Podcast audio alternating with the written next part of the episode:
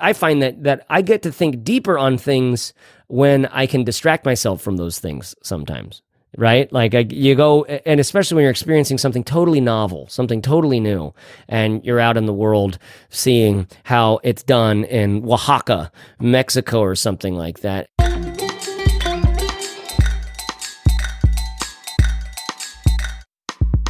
Podcast Junkies episode 200.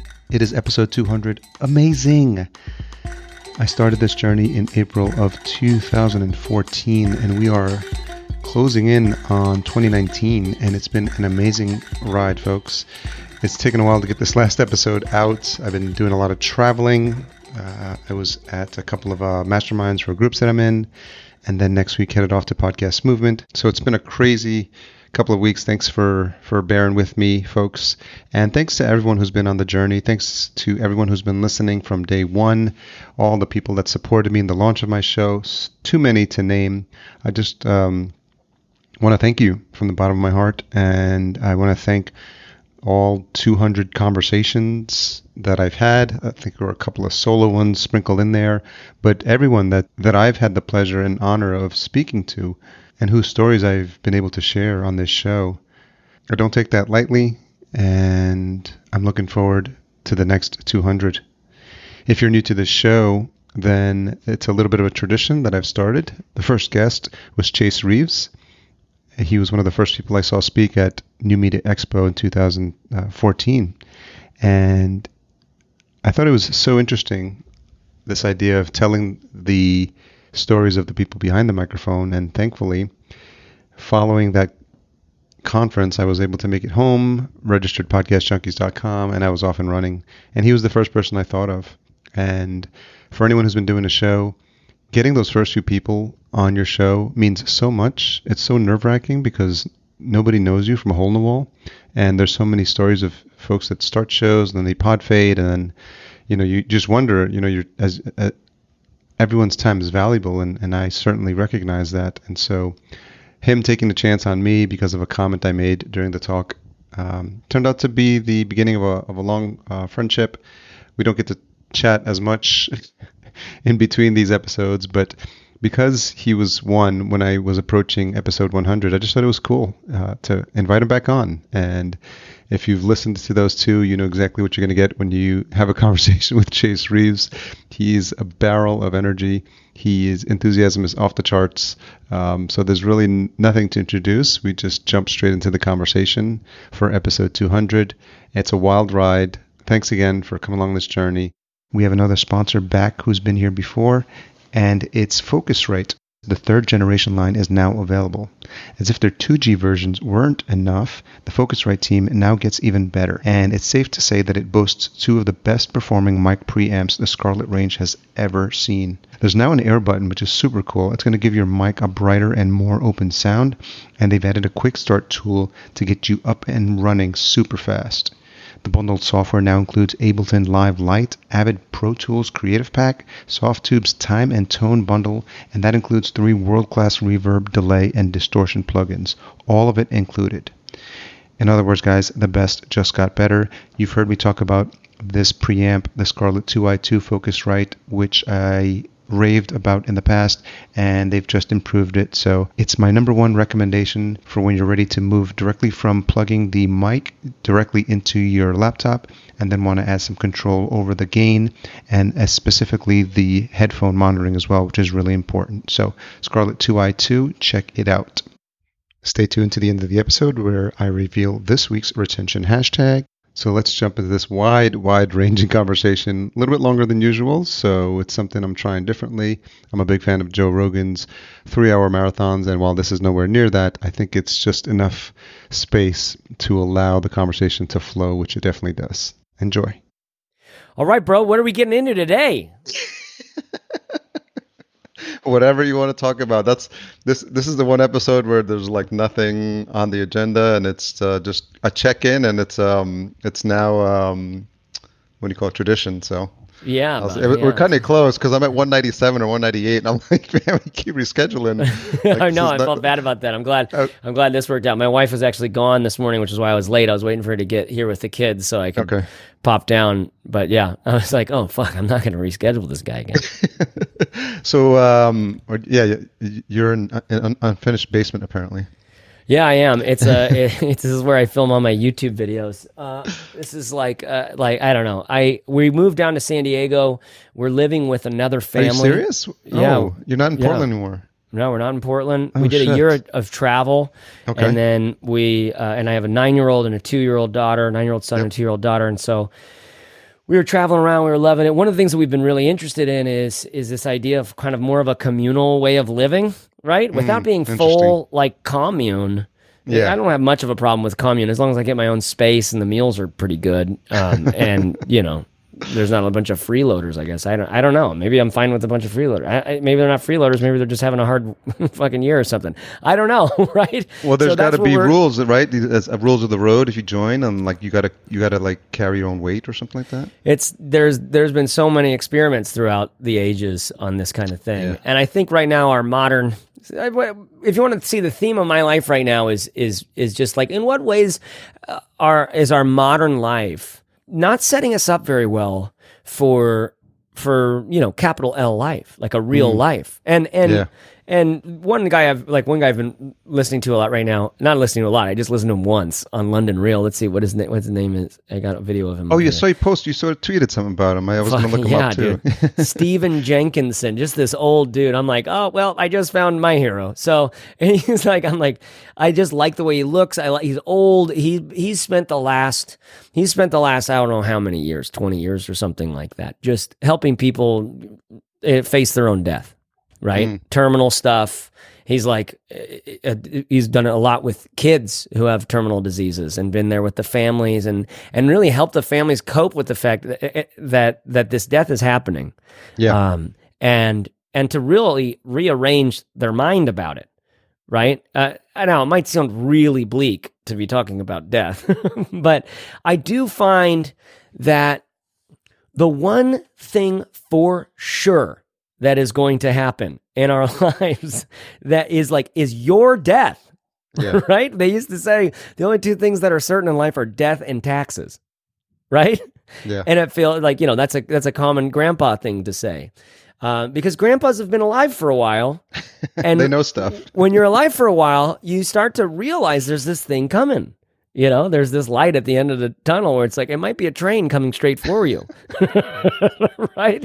So I don't know. One of the things that that I'm I'm interested in is is in what ways is our modern culture setting us up poorly or well for uh, for life with a capital L, like what is what is life? I think I think you know that's a more interesting question to me than like what what who is God or what what religion is the right religion or what is spirituality. I'm way I just find that there's so much life in the word life for me that I'm like okay vitality life. This is what I want in my life. I want to feel that kind of stuff, and it's the craziest irony that you actually experience and get a grasp on it so much more competently the closer you get to to death uh, to to accepting your own death maybe or or just the concept of death at all the death of the the the, the realization that everything comes to an end right which is Yeah. basically that's just hardcore buddhism hardcore like the, the the essential bit of buddhism is like nothing stays the same forever The impermanence of all Im- things. impermanence, right? Yeah. Impermanence. And I was, you know, a, a, an armchair Buddhist for a while. I still am.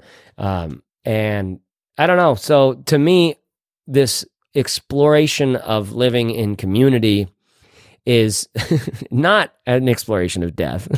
it's it's an exploration of life. Um, and and we're just after a year of travel, we were like, let's try this out. And so we had some Mm. friends that were up for it. They didn't have anything else going on. We found a good place in uh, in San Diego, in Ocean Beach, and uh, it kind of a miraculous little spot because it's it's a big house with a big yard, and we have five kids, and and these kids just run around all over the grounds here, and it feels great. I love it. It feels so good Wow. um, to be right down by the beach and getting that. What was the impetus for the the year of travel? My wife was a re- she was a real estate agent for forever. We couldn't travel. Mm. We couldn't. Even though I was working at Fizzle and I could we could do my job anywhere. Um, we would take maybe maybe a month off if we if we planned her schedule well and we would go down to Mexico with Corbett my business partner Yeah. and we would we would work down there but mostly just live and relax and vacation and um we wanted to do that more. She wanted to see. She wanted to travel more. Mhm. I was like, I'm fine with with wherever. I'm I'm good. I like to I like to have a you know a, a damp, dark basement where I can watch YouTube videos and masturbate and And rate backpack. and, and and then review backpacks and you know and and products and figure out what the hell I want to be when I grow up. You know, so I can do that from anywhere, and I find that the travel can be a bit of a distraction, which is cool because I find that that I get to think deeper on things when I can distract myself from those things sometimes. Mm. Right? Like I, you go, and especially when you're experiencing something totally novel, something totally new, and you're out in the world seeing how it's done in Oaxaca, Mexico, mm. or something like that, and you, you're you're getting used to some of the regional flair and the indigenous culture there, and and you haven't been thinking about the YouTube search algorithm for a long time. You haven't been thinking about what other brands or you want to work with, or what what would be the right thing for your YouTube channel or your email list, or whether or not you're doing a great job integrating all your digital channels or yada. You know, you've just been loving this tamale. Right, and sipping on some mezcal, and just seeing the the way that this lady, who you literally can barely communicate with because your Spanish is very poor and she has zero English, but all the deep wrinkles on her face and the way her hands move as she's making the tortillas, you're just like, dude, this is legit. This is very, very this has been happening here for a long time. Right. I love anything like that. That that that that is in the face of the impermanence. Right. It's uh, it's it's kind of a a thing that's lasted a long time has something to teach all of us. You know. I remember, I think this was in our last conversation or something you talked about one of the episodes where you would take time out to start your day with the walk. And I think it was like an hour walk or something like, and I think I'm deep, knee deep in the digital realm as well because I'm growing my, my podcast production business. And a lot of times I feel like more work is going to equal more output, but it's actually the opposite Mhm. because it, you get to a law of diminishing returns at some point. Yeah. Yeah, I would agree. Where do you see that in the in the digital work for you? Well, because I'm uh, I'm growing my business, and so I'm working with clients, and you know, new new ones coming up, and I'm a big fan of systemization. So I'm writing SOPs. Like every entrepreneur, I had a bunch of people hired, and I was like, "Oh, okay, this is how you do it. You just hire everyone to do the work for you, so you don't have to do it. But then you're paying people, and you don't have the business, and you're watching it grow, and then it's like you're not getting in enough business to justify what you're paying. Then you realize you're not making any money. So I basically like the way things worked out, I'm super streamlined now. And I'm, before I start to add any more people, I'm just trying to realize how much can I do on my own. But I do get the feeling that I'm burning the candle at both ends Yeah. now. So Man, for me right now, it seems like the the the most important thing is is how how what like how little can you do on this? Seth Godin has this quote about like what's the least amount of work I can do on this and it's still and it still be successful. hmm right? I can't remember if I'm hearing that exactly right, but it was something like that where I was like, whoa, that it sounds so not Seth Godin. But it's really what I feel like I'm encountering right now. When you're talking about like how much of this can I do on my own? I'm like, what? Halt! Stop! Stop now! Hire someone now! But you gotta, you do have to Yeah. figure out what you're hiring them for. You know, Yeah. you gotta, and I don't, I'm still, like, I had a virtual assistant for a while. We paid a lot for. We use this company called Belay, which is all US based. Uh, and It's spendy, but it, it's good. Actually, it's, I, I heard about it from a friend. I, I just did, I didn't know what, what to have my VA do.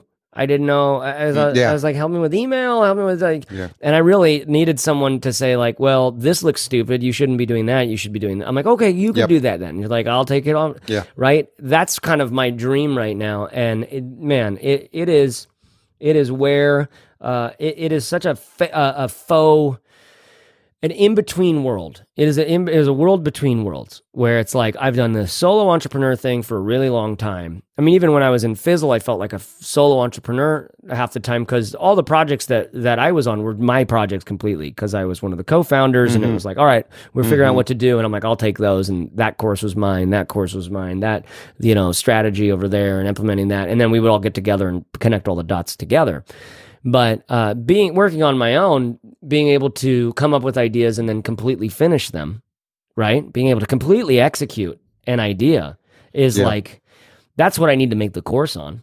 I need to make the course on uh, how do you be good at computers? how do you be good at interneting? right? Step one, copy and paste. This is something that's going to come up again and again and again, right? Step two, how to edit video, right? Step three, how to make a website Yeah. Right? Yeah. Step step four, how to how to edit audio and do a podcast. Yeah. Right? How to make a good Instagram account. Not an Instagram post, a good Instagram account. Right? Mm. How do you make uh how do you make a good Twitter account? Right? How do you like these these are the things that I, I I've actually become an expert in.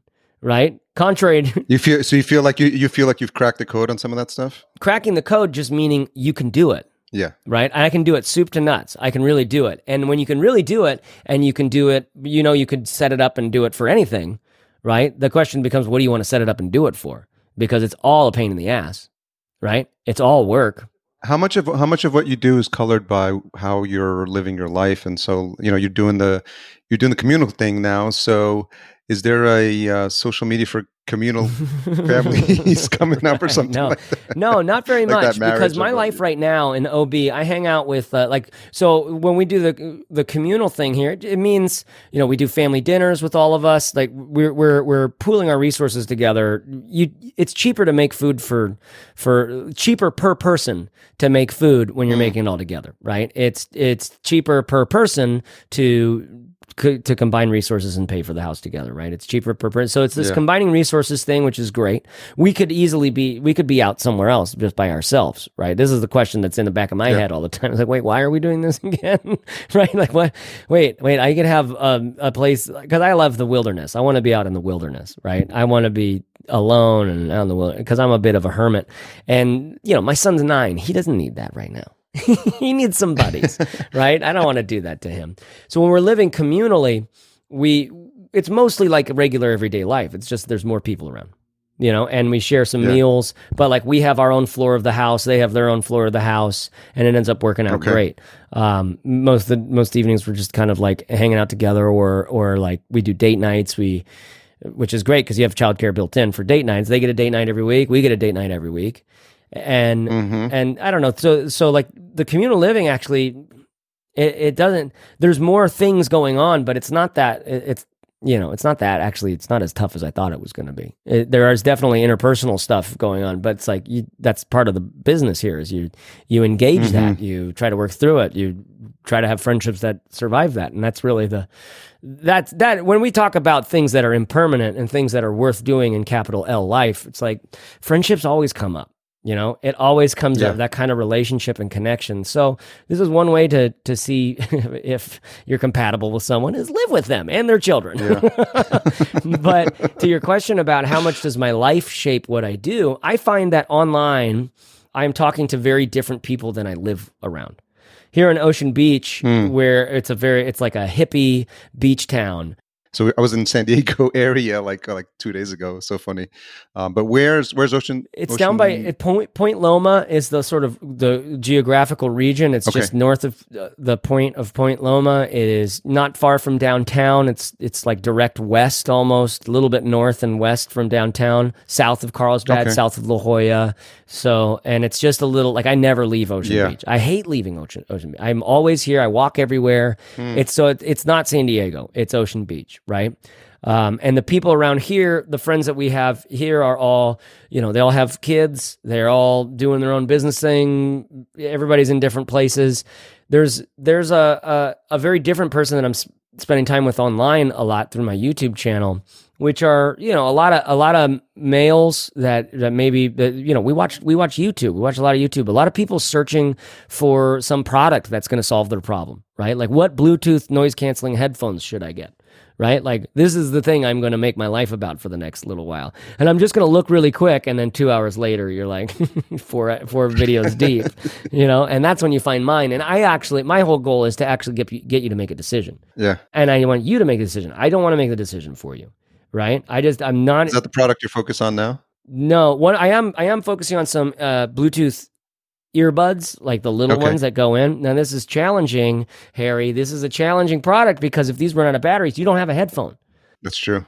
So whereas the Bluetooth, the over ear ones, my preferred Sennheiser PXC 550s, I can just plug in even when they're out of batteries. I can actually plug them in with USB and play through my computer while they're charging. Okay. I mean, there's a lot there's a lot to be said, but it's stuff like that. so better better than the Bose. I like the Bose a lot. The Bose are very comfortable. One of the most comfortable. The Bose kind of won uh, the Bose and the Sennheiser in my like sort of Bluetooth noise canceling headphone death match video, which is one of my most popular videos right now. It's like 150,000 views, and it's it's the one I get so many people going like, "Whoa, this was really helpful. Thank you for doing it this way."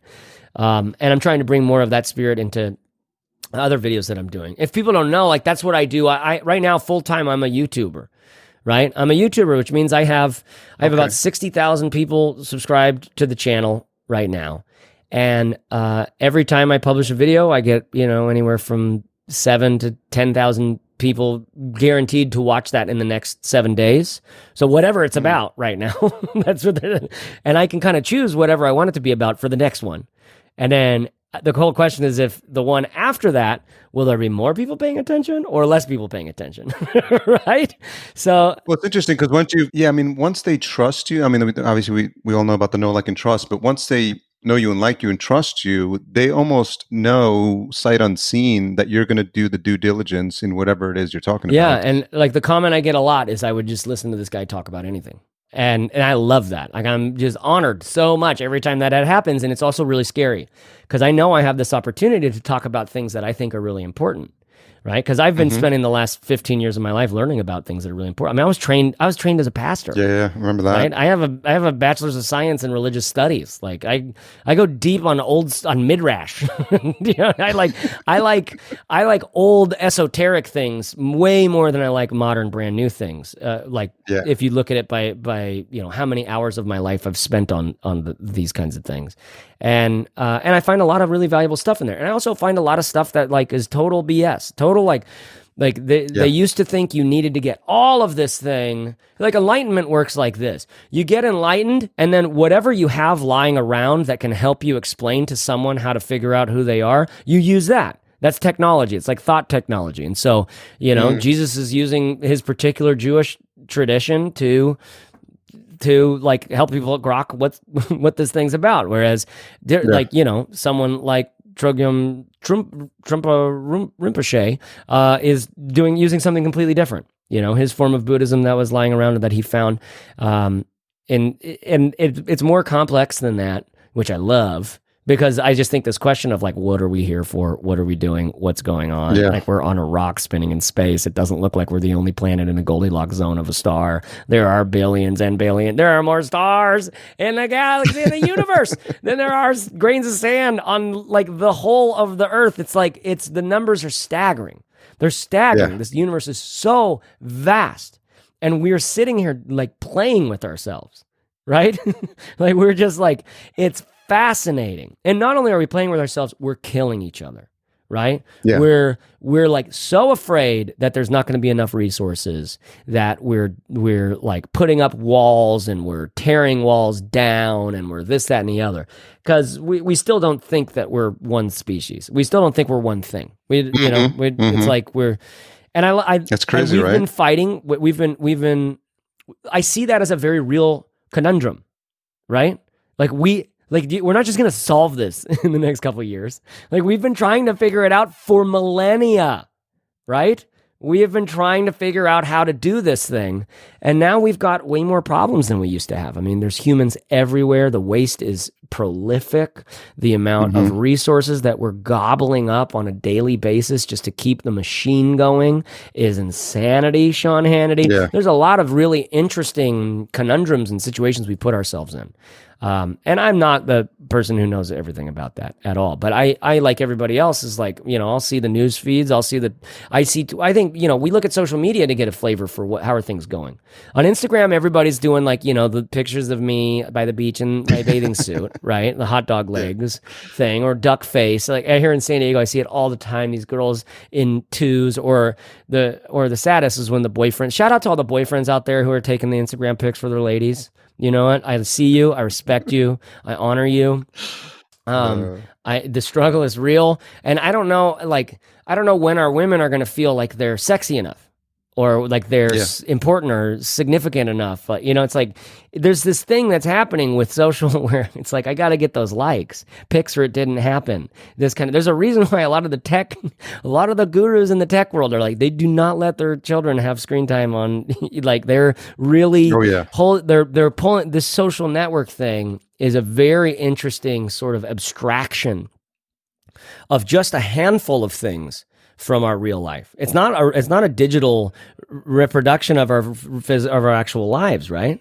I always joke that uh, we I'd, I'd like I'd love to create a uh, a feed of like the like the, how your day really went. Like I just spilled coffee on my Yeah. on my pants, Yeah. and I just like overcooked my eggs, Or, Or or, like, why did I look at why my did, toe on my table. exactly, exactly? Oh dang! I like I looked at porn again, and I'm trying not to. Right? Like it's like Like no one's gonna do that. it's that it- it- and it's that level of self-inquiry right and and honesty and whatever that i think is going to get us closer to that capital l life Mm-hmm. right which is why i've always been interested and i've been my personality is i'm extremely wear my heart on my sleeve honest a lot of the times except for the places where i don't know where i'm dishonest with myself Hmm. kierkegaard said the only authenticity is authenticity about your inauthenticity right? So that yeah. anytime you Like want to this is a little trick for everybody out there. Anytime you want to get on stage and you want to you want to uh, like if you're on stage and you're talking somewhere uh, or with anybody and you want to connect with them brene brown's research is all on vulnerability. Vulnerability is really intrinsically and closely connected with shame.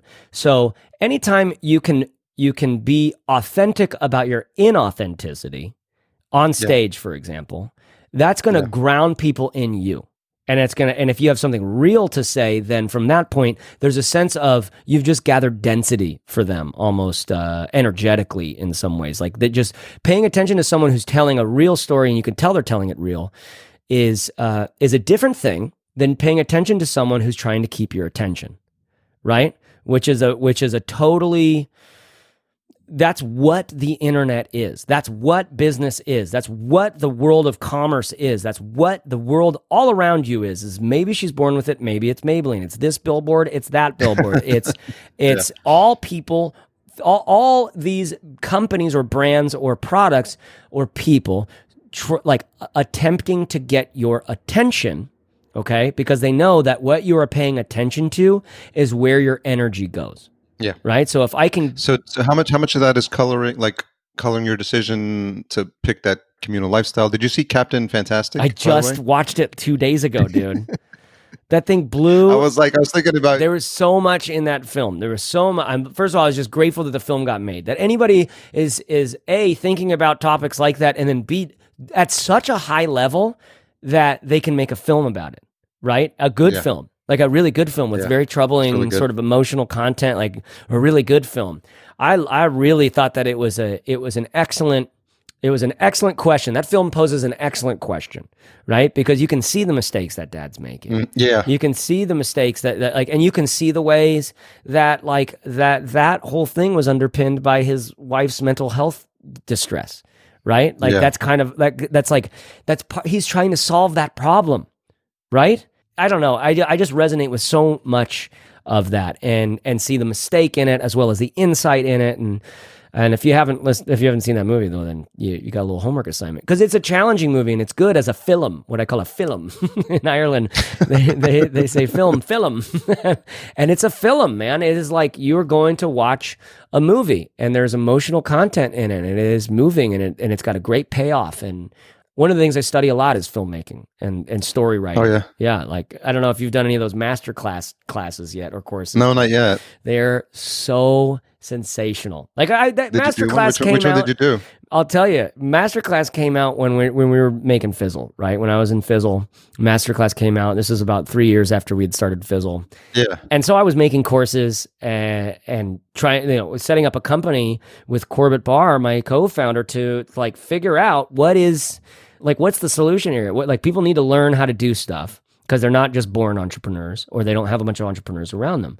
So we're like a rent a group of friends of entrepreneurs that instead of just hanging out and drinking beers and talking about life, we're going to like teach you very specific things in our way. Like it's like our way of drinking beer and talking about life is talking about how do we grow our email list in a way that is intelligent, that is thoughtful, that isn't gonna, you know, that isn't gonna leave your audience feeling taken advantage of. Right? Yeah. That's yeah. that that's what Fizzle was. And so then I saw Masterclass come out and the the conceit of masterclass is what it, who let's get the best in the world to teach the course on the thing that they're the best in the world at, right? So like Werner Herzog teaches documentary filmmaking, or it was Dustin Hoffman teaches acting was the first one because the founder, one of the founder was friends with Dustin Hoffman's daughter, um, and that's how they got in there, right? And and just all, so I'm I've taken now I'm in the middle of Neil Gaiman teaches the art of storytelling which is Oh, really killer. And then also, Yeah. I saw I was taking that course when I saw an advertisement somewhere else for Dan Brown's course. And Dan Brown wrote the like the Da Vinci Code, and and Oh, I, I read that one. I think that's the only one I read, but I remember it being just a great thriller and like killer story. And this guy's very successful and knows what he's doing. And and in the advertisement, I just saw his way of talking and his level of talking about story, and I was like, oh, I have to watch this. So I watched the first half of that. And I've what I've been doing is I I How long do they run? It's, each one's a little different, but I think it's about if you were to run it, if you're gonna do it back to back, I think it's probably an hour and a half. So think about like a like a movie, Oh, really? and you're not Okay. and you're not far off. There are then different ones. Like I really want to take Aaron Sor- Sorkin teaches uh, Oh, TV yeah. screenwriting, right? Uh, and the way that that starts is like you know he re- he did the first I think three seasons of The West Wing, uh, which were a lot of se- a lot of episodes each.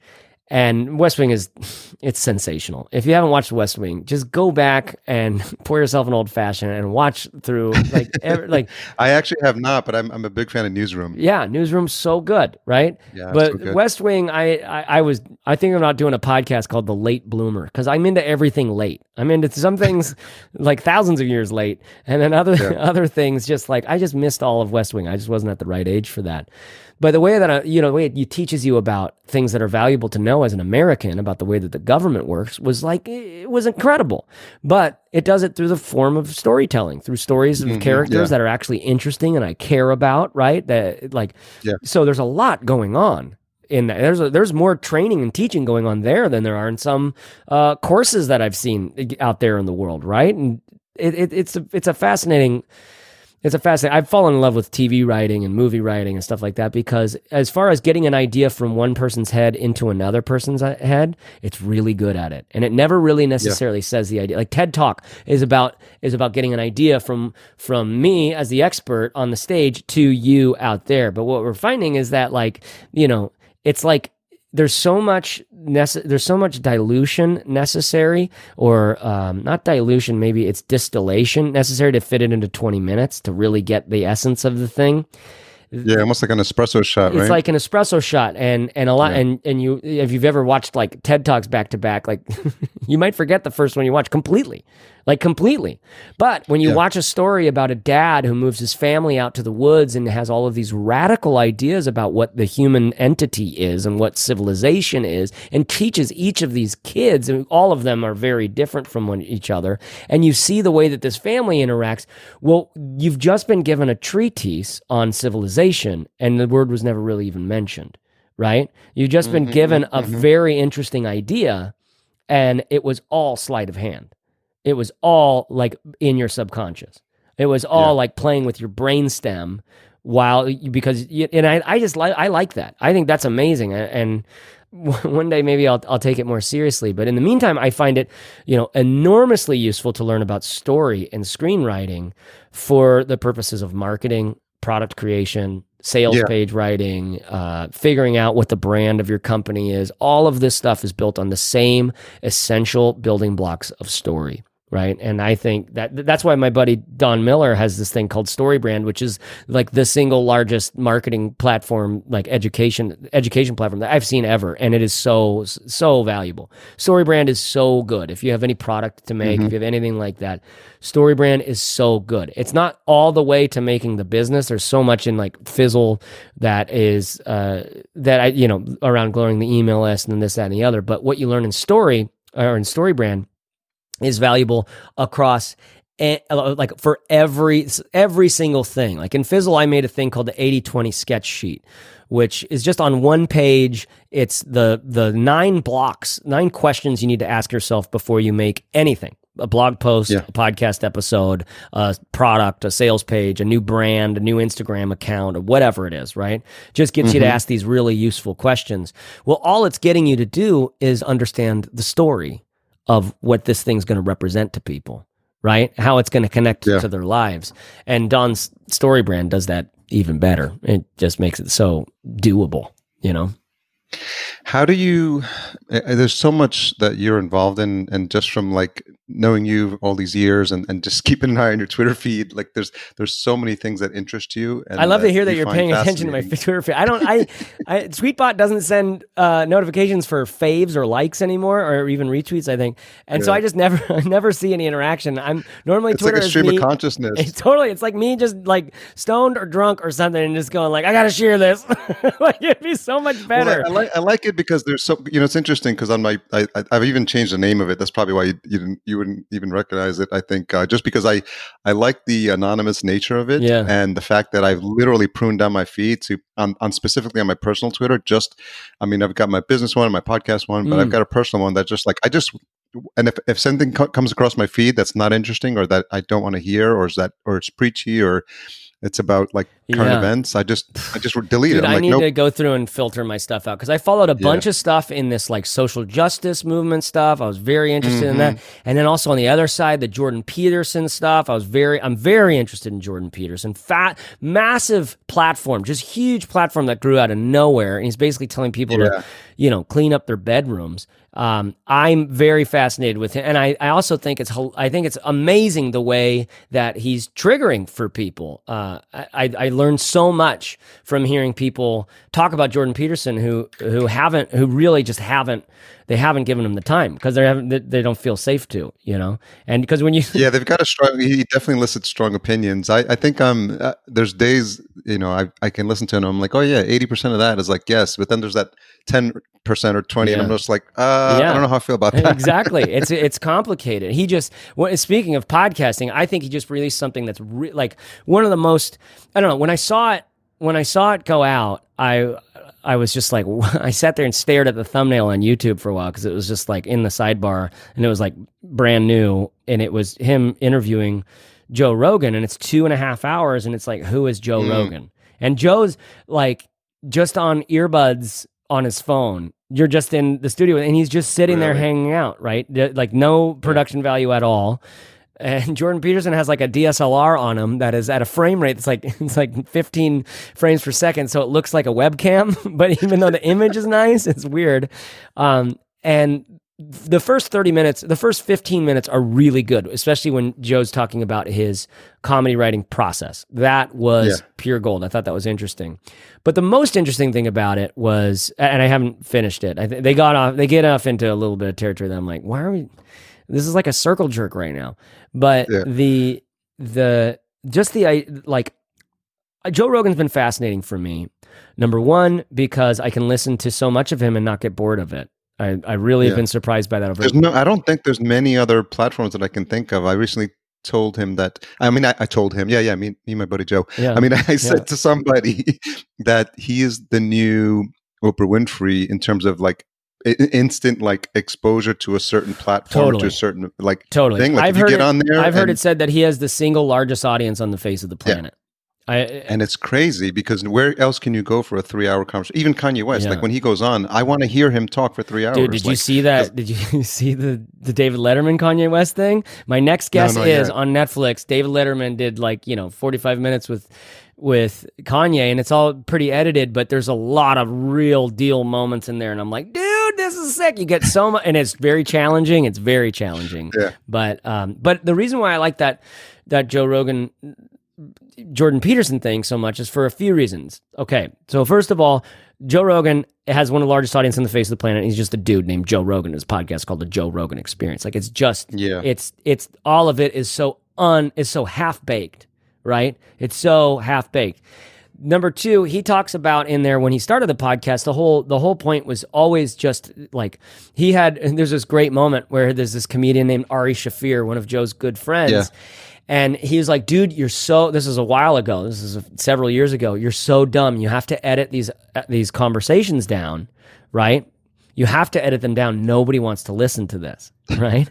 and I just love that. I want to frame. I want to write that down. I want to frame it on the wall because it was the advice. It's the, how many people out there who are entrepreneurs who are very susceptible, malleable to advice from people who sound like they know what's going on. Ari Shaffir at the time had some deal with Comedy Central. He had done some stuff. He has some shows. He's just got a totally different direction in life and sees it from a very real perspective. Like there is very real advice in that editing it down, it'll have more reach. And I think it's fascinating that it's exactly for the opposite reason that it seems to have blown like so much bigger than anything Ari Shaffir's Yeah. ever done, let alone anybody else on the planet. Do you know what I mean? It's crazy because he's such an everyman, and he's like he knows his limitations, and he's he's Yeah. said many times, "It's like "Oh, I'm just a stupid ape. I don't know this stuff." Yeah. But like it resonates because you can skip and pick and choose. Like, oh, I don't want the MMA stuff, but I I Totally. dive deep into the Graham Hancock like Yeah. ancient civilization stuff. Like yeah. that stuff blows my mind. Totally. and something I'm like currently following. So like it's crazy. Yeah, the Graham Hancock stuff. Like, where else are you finding that conversation? I don't know. I guess I can go find some weird podcast where that's all this guy talks about, but I don't want to go that deep. I don't want to go that. I just want to hear what Graham found out in the last seven months or whatever. Right? Like Yeah, yeah, that's that's why a show like that is so valuable because a we have the space Oh, yeah. for a real dialogue. B we have uh, uh, enough reach to actually get whoever he wants on the show can come on. The, he can probably pretty much Oh, get on the show. But then see he how Joe shows up is authentic right? He Yeah. has a resonance. His authenticity you, is kind of palpable. And I think he learned it all from the martial arts stuff because when you're standing toe to mm-hmm. toe, eye to eye, chin to chin with another strong, you know, strong ape, like you, you, you, you just, you face a lot of things, right? You face a lot Yeah. of stuff. You, like you said, he knows his limitations. When I think about making things big on the internet, I think about authenticity. I think almost mm-hmm. exclusively about authenticity. But it's not just authenticity, but authenticity is one of these pieces that I've been able to cobble together. I kind of always knew how to do that. For some reason, I would, in junior high, I was writing little rap songs to the tune of Gilligan's Island about Tupac Shakur and Suge Knight, eh, like taking gunfire in Las Vegas, because that just happened and it was like all over the news.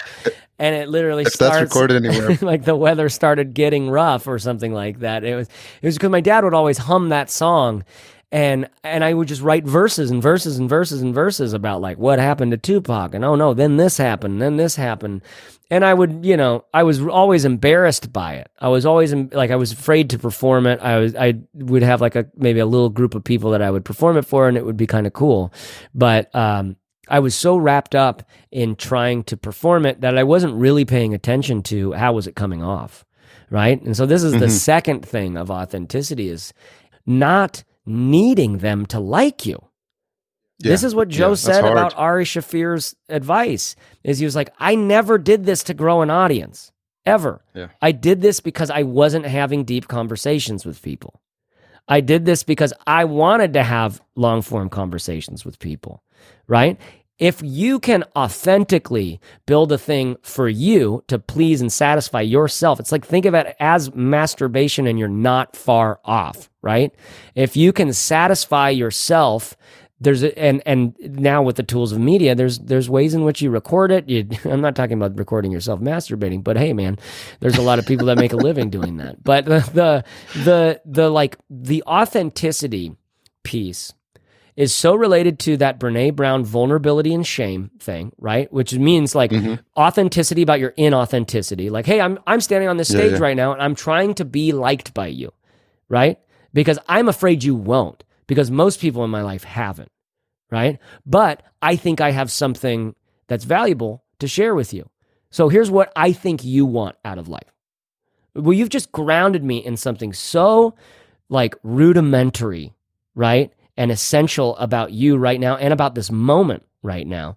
Now I'm mm-hmm, listening. Mm-hmm. So this is Brene on shame and vulnerability, and vulnerability goes. A, l- vulner, relationships are built on vulnerability, and my relationship with my Yeah. audience is a relationship, right?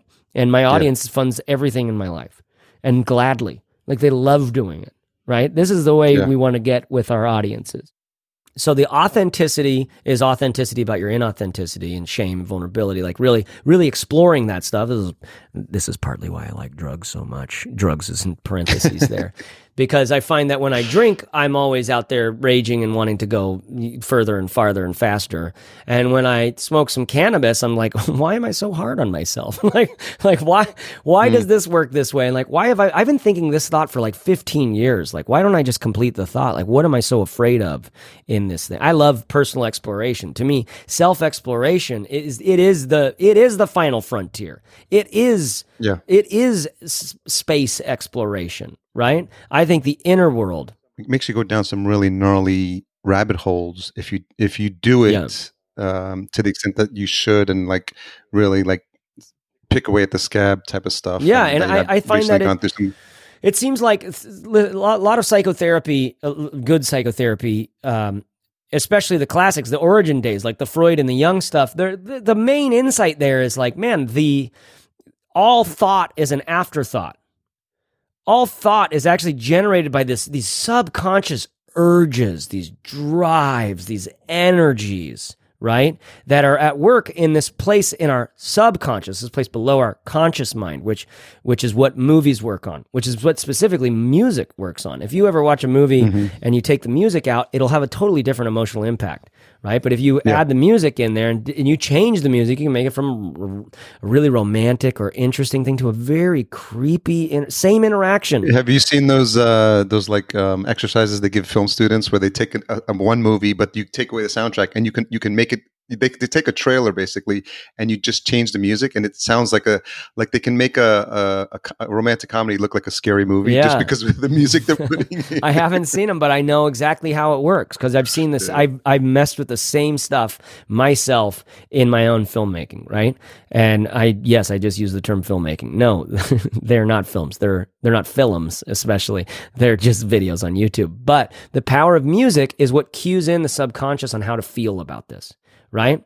Yeah. So I can't remember exactly why I was getting into the origins of psychotherapy or whatever, but there's this thing that that you can kind of understand about yourself that your thought, your mind, the activity of the of the of the mental sort of place in you is actually being generated it's being powered by stuff underneath that that you actually aren't even consciously aware of and i find that in use of uh, meditation breath work. You don't have to get into quote drugs right? Meditation breath work exercise um, surfing's a big one for me. Running has been a really big one. Weightlifting has been a really big one for me where i'm getting into these these feelings and these experiences that i wouldn't normally think myself into. But nothing is compared quite honestly with uh, with strong psychedelic experiences for experience for experiencing like me right? For and Yeah. and I, I find that a lot of challenging difficult things come up. And the whole game of that is is it worthwhile to have challenging things come up and to process them right? And what i have found is that yes it is enormously worthwhile. Why? Because everything that's going on in your mind is generated by what you're literally trying to re- like to resist right now. And so if you if you take some ayahuasca in the jungle with a good shaman and you go into that thing that you're resisting because you don't have any choice. Yeah. you're just slammed against the wall. You're you're magnetized down to the ground. You're you're being crushed by the you're forced to to look at this thing uh, and to think these thoughts and to feel these feelings really. They're not thinking these thoughts. You feel these feelings then your mind makes up what this feeling could be about right? But the, what's important is just to feel those feelings because they're just stored up. That's like from a long Yeah, yeah. time ago. Why are we carrying it around right? To me to be an online creator which is this enormous opportunity in the world right? Where i have a youtube channel that's just called chase reeves and for some reason it keeps growing right there's a lot of reasons why it keeps growing but one of them is is that i'm involved and that it's me and that there's at least some small part of the audience and that part of the audience is growing that's just interested in what I have to say about stuff because I'm thinking about things that they're also thinking about. And I've thought about them a lot. and I'm also a, a, like a, a dialogtician. I just talk to myself, right?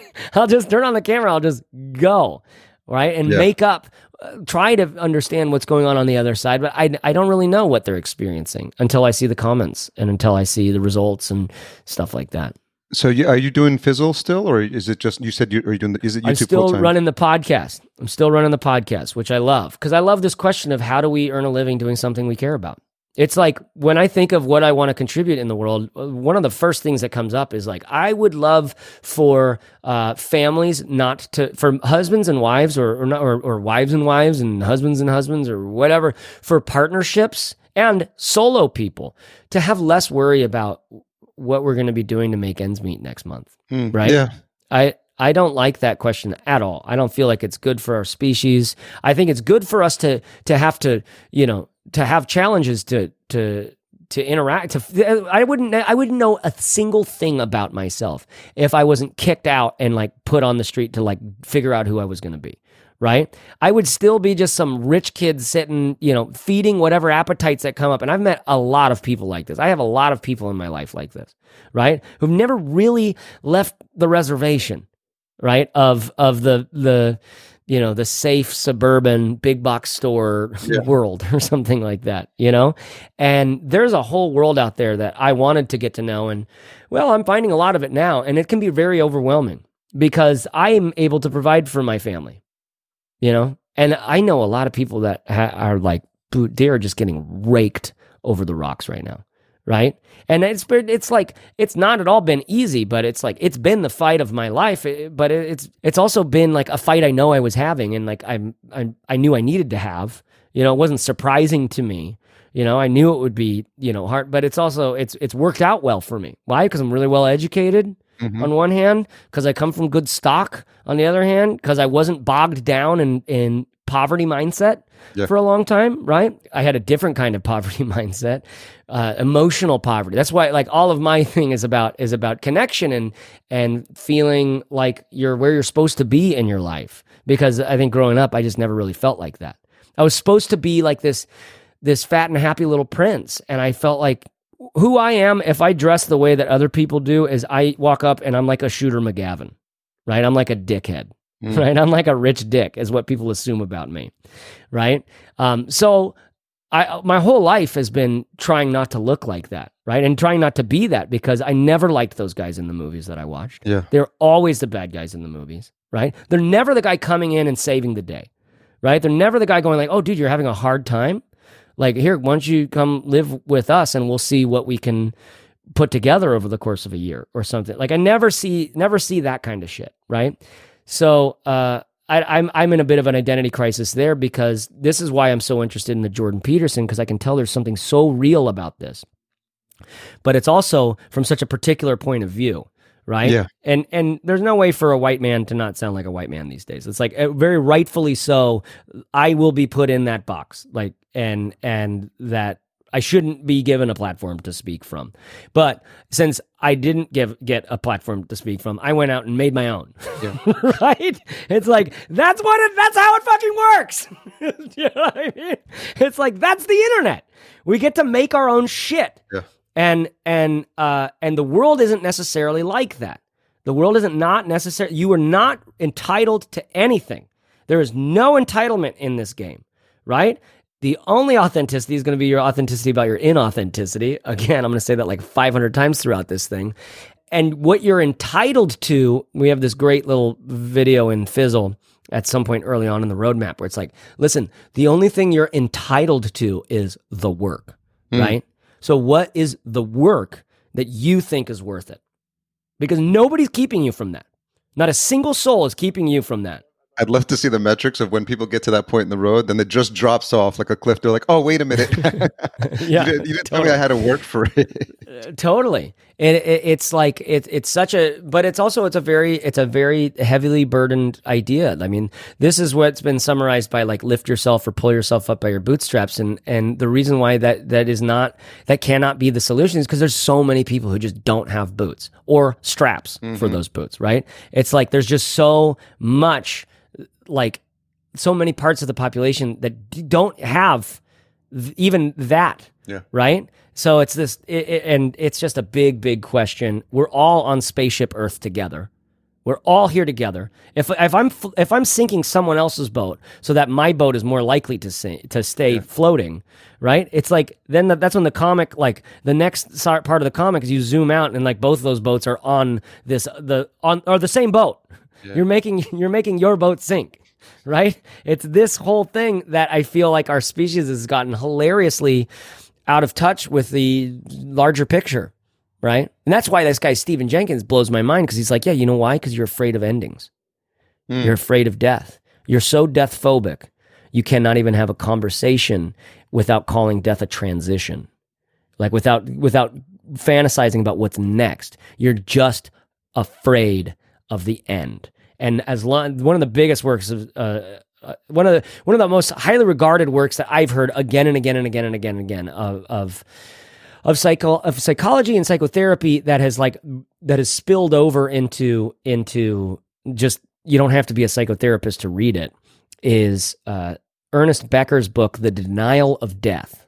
And in that he makes the claim that basically everything that makes us who we are is coming from this denial of death, this denial of endings. The same exact thing that Stephen Jenkins is saying. Is, is am I getting that guy's right? Let me see. Jenkinson, Stephen Jenkinson. Um, but the that that's why and honestly this is another plug for for psychedelics smartly used even cannabis smartly used and and smartly used is underlined there because you can really lose your mind on these things. But they're like deaths. They're like little deaths. A psychedelic Yeah. journey a, a real plant medicine experience is is like intentionally seeking something that uh that that isn't a like it's not bliss out mode you know, it's not like in the in the psychedelic world, in the spiritual world, there's like stuff that's interesting because it's really blissy, and we want to Yeah. get more blissy and feel like life is good and Euphoria, more yeah. Euphoria, exactly. Euphoria feels great because everything goes away except for right now, right now, right? And then there's there's more other stuff where you're kind of like experimenting and exploring just the reality of what what you really have brought into this moment right now. And I've brought my whole history with the um the ayahuasca journeys that I've done has been through the um Santo Daime Church, and uh, before before the work starts, they they say "bom trabalho," which is Portuguese for "have a good work," because it is Yeah. like it is like going to the spiritual. I call it spiritual cross CrossFit. What i- what's the deal? Because those churches, like they, they have ayahuasca like a sacrament, It is Right? Yeah, it is. and it, and how much of a dose are they giving people? Are you sitting in pews like in a church? No, Like, it's in, in circles. So Okay, there- like a maloka, just like actual ceremonial. Yeah, it's a ceremony, and what's interesting is, and I've done a, a bit of work into like what has happening on a spiritual level, multidimensional level. Like it's you're they're opening up a portal. This is what happens at that. You know, you're opening up a portal. Mm.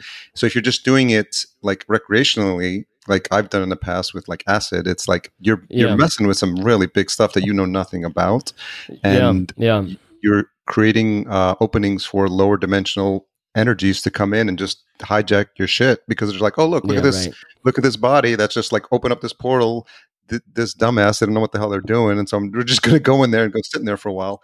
And it's yeah, really and it's so, it can be it becomes really scary. yeah. If, if so, that's why doing it in a in a context where they open it and they close it because you actually like, you're Yeah. literally like, and then there's a Yeah. reverence to it, and you know that one's a bit heavy on the on the Christianity and and and the uh, um, Jesus makes more sense on ayahuasca than you can imagine. yeah, I mean, I'm, I'm convinced he was an alien anyway. So I and I and I'm and I'm I'm actually a uh, a proponent of Christ consciousness, which is completely Yeah. different. Nothing has nothing to do with the church uh, at all, or or the Vatican for that example. But I've been studying a lot about this this idea of a hierogamic union, which is the marriage of Christos and Sophia consciousness together, and which can be Mhm. um, represented within your own body, but also in, in the type of unions you have. So that's that's been pretty fascinating stuff for me. So I've had, I've had a whole shift on my my views on that, having grown up Catholic, and I was just I completely shunned it for a long time. But then I realized, oh wait, he was here to do some cool stuff, and uh, he got a little uh, um, yeah. The, the, we just weren't ready for his message at the time. So Right. Yeah, in the in magic and hermetic tradition stuff, uh, they they call that kind of consciousness solar consciousness Mhm. because it's it's represented by the sun at the center of of this, you know, of our solar system. Yeah. Right? Being this kind of uh, and and you know, Jesus is always depicted as a a sun sort of figure in early Christian stuff. Like you see um uh, just how this idea of this universal this universal way of of being almost where it's like I think that one of the things that people forget about Jesus is how surprising he was in his time. How um, like he'd just be walking down the street. There's a guy. He's interesting. People are following him because they're like, oh, there might be some miracles that happen. And he sees this guy hanging out in the tree that just wants to. Get, he got climbed up the tree because he wanted to get a good look at Jesus. And Jesus looks at him and he's. I don't know for some reason he taps into this guy. and He's curious about him and he's like, hey, I'm gonna. Can I come? This was a fairly common thing at the time, I guess asking yourself over to someone else's house for dinner. and, and he's like, I'm going to have dinner with you tonight. Well, this guy was a tax collector. I mean, these are these we feel the same about tax collectors now that we did back then, except for it was worse back then because they literally just come like knock on your door. They just get stuff from you. Yeah. Right? It was personal. It was like this guy was a loan shark, right? He has to get the payment for the Caesar of his region or whatever.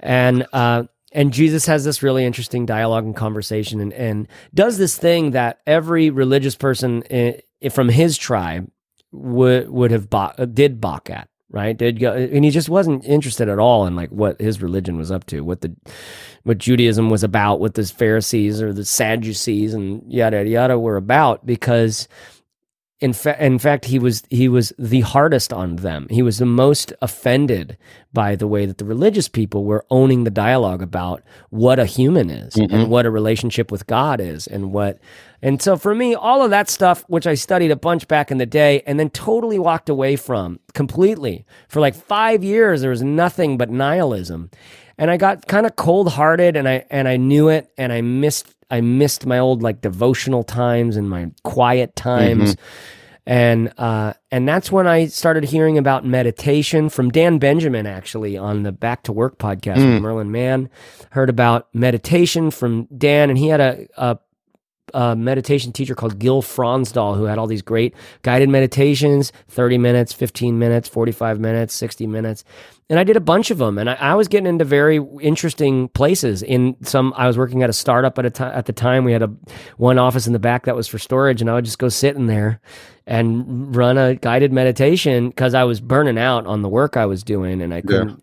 But it like it was it was good good work if you can find it, and so I was like I should be satisfied, and I used that time to play with my experience of myself and like my mind and and I learned a lot through that man. Meditation I've gotten more high on meditation than I have in a lot of drug, drug use. But I, I I don't know. I just find that that these kinds of experiences of of self uh self discovery can get you into a head and a heart space where you realize like you are not at all painted into a corner.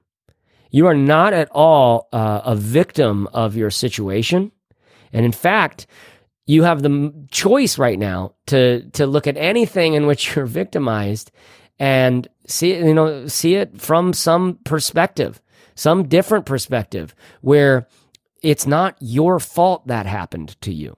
Or if it is your fault, it's like people make mistakes, Mhm. right? You can kind of it, it's so much of the spiritual movement in the new age is is caught up in this question about self-love and teaching like one of the first steps is just getting people to stop hating themselves Mhm.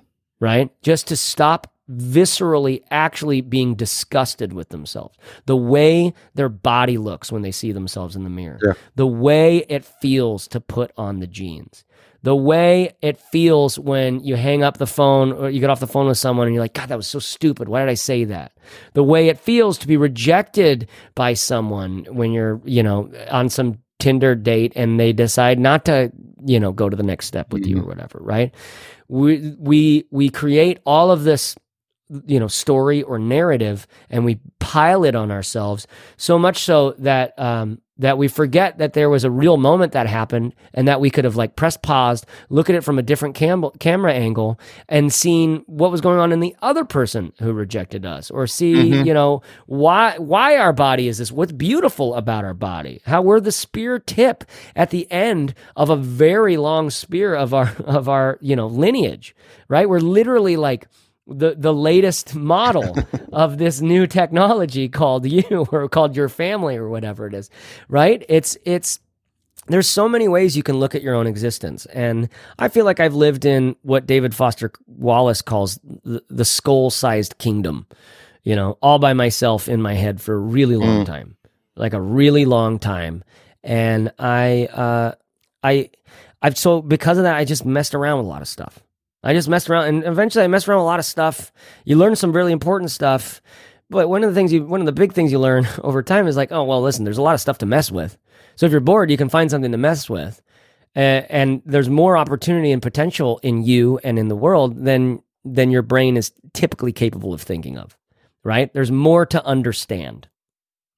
How much of what you are looking to do in this next phase of your life is going to be having these conversations or you know is there a, a joe rogan type podcast in, in your future i mean i get that i mean i always have gotten the feeling that the your your head's about to explode with all the stuff that you you've got in it and that you want to get out Mm, and yeah. there's and there's there's something really exciting about a free form conversation that's you know like chris ryan has Mm. tangentially speaking right which is just like totally, I we- love Chris we- Ryan. we've jumped on 10 different topics here now but i think i think there's room for more of this type of discourse of, of just having Mm, tough conversations or bring you know talking with people who you may actually disagree with but just just mm, being able to talk through ideas because we don't do that enough i think. And yeah. you know I, I i look forward to these conversations because i i know it's a it's a short opportunity to do that but I, i'm just wondering how you're thinking about that in an, in an effort to just get these get more of these ideas out there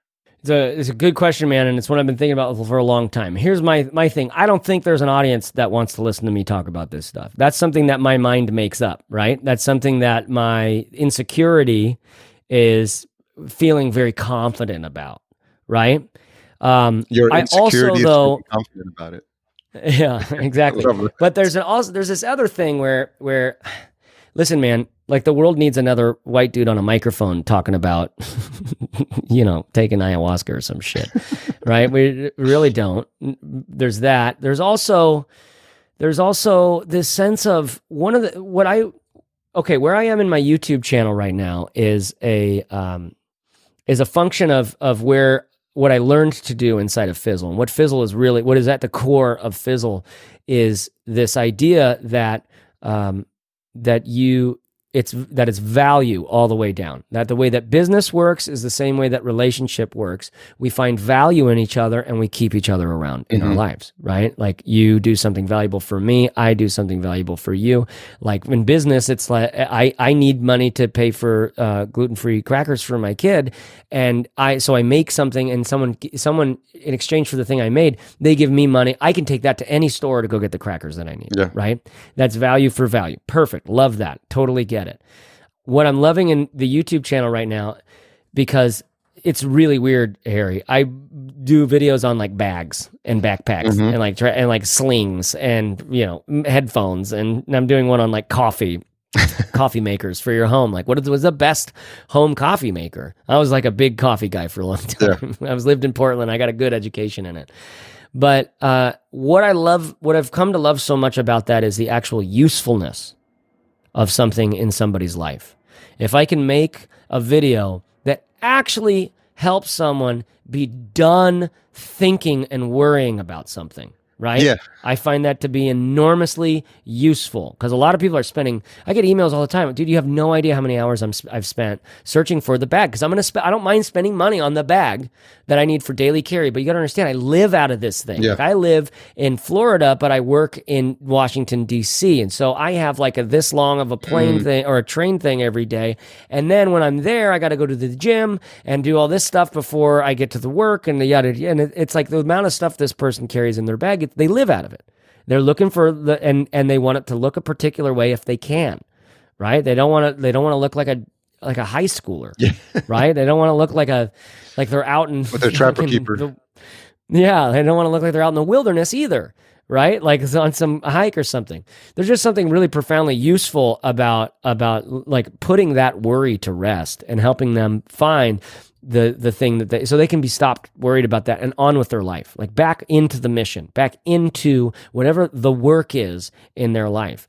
So i am profoundly and always interested in in like one of the things i'm doing right now you can go to workwithchase.com i don't know if this will be available in the future but i'm just charging like $99 for like a 45 minute conversation mm. right just i love coaching. I Yeah, yeah. love i love just brainstorming with people like hearing where they're at what's going on uh w- what do you think is going to happen? Why would that be scary right? Like just just getting into it opening things up does does such wonders for the for the creative soul. Yeah. because now it's like god i was so caught up in all of this shit. Now i see it wasn't that important um, and that when I, I can just double down on this thing over here. Things can become really clear if you don't try to do it all yourself, right? It, meaning even just in your brain, just in your head. So I'm loving coaching a lot. I've done a bunch of coaching training recently. I really got to, I got to, dude, I got to sit and like with a master Oh, yeah. for like three months, four months really. He, his name's Dan Tocchini. All right. Listen, there's a thing called the Revenant process. It's a four day, it's more intense than ayahuasca. Anything like the movie. I know, right? Totally. Revenant means to return, Yeah. right? So it means to return back to yourself. So this whole thing has been designed. It's a four day thing that's designed in a in a really shitty, typically a shitty hotel like sort of conference room. No windows. I mean, He's never done it with any. It's always no windows, just chairs and people. And it's like you're coming in here and you will not be disappointed with what you find in yourself at the end of these four days. The whole thing is designed to give you an experience of yourself so that you can see how others are always reacting to you, whether or not you're noticing it, right? Yeah. And to help you kind of confront what, like, so to me, when I when I first saw it, I was like, oh my god, this is shamanism. Mm. This is an ayahuasca journey. This is a ceremony.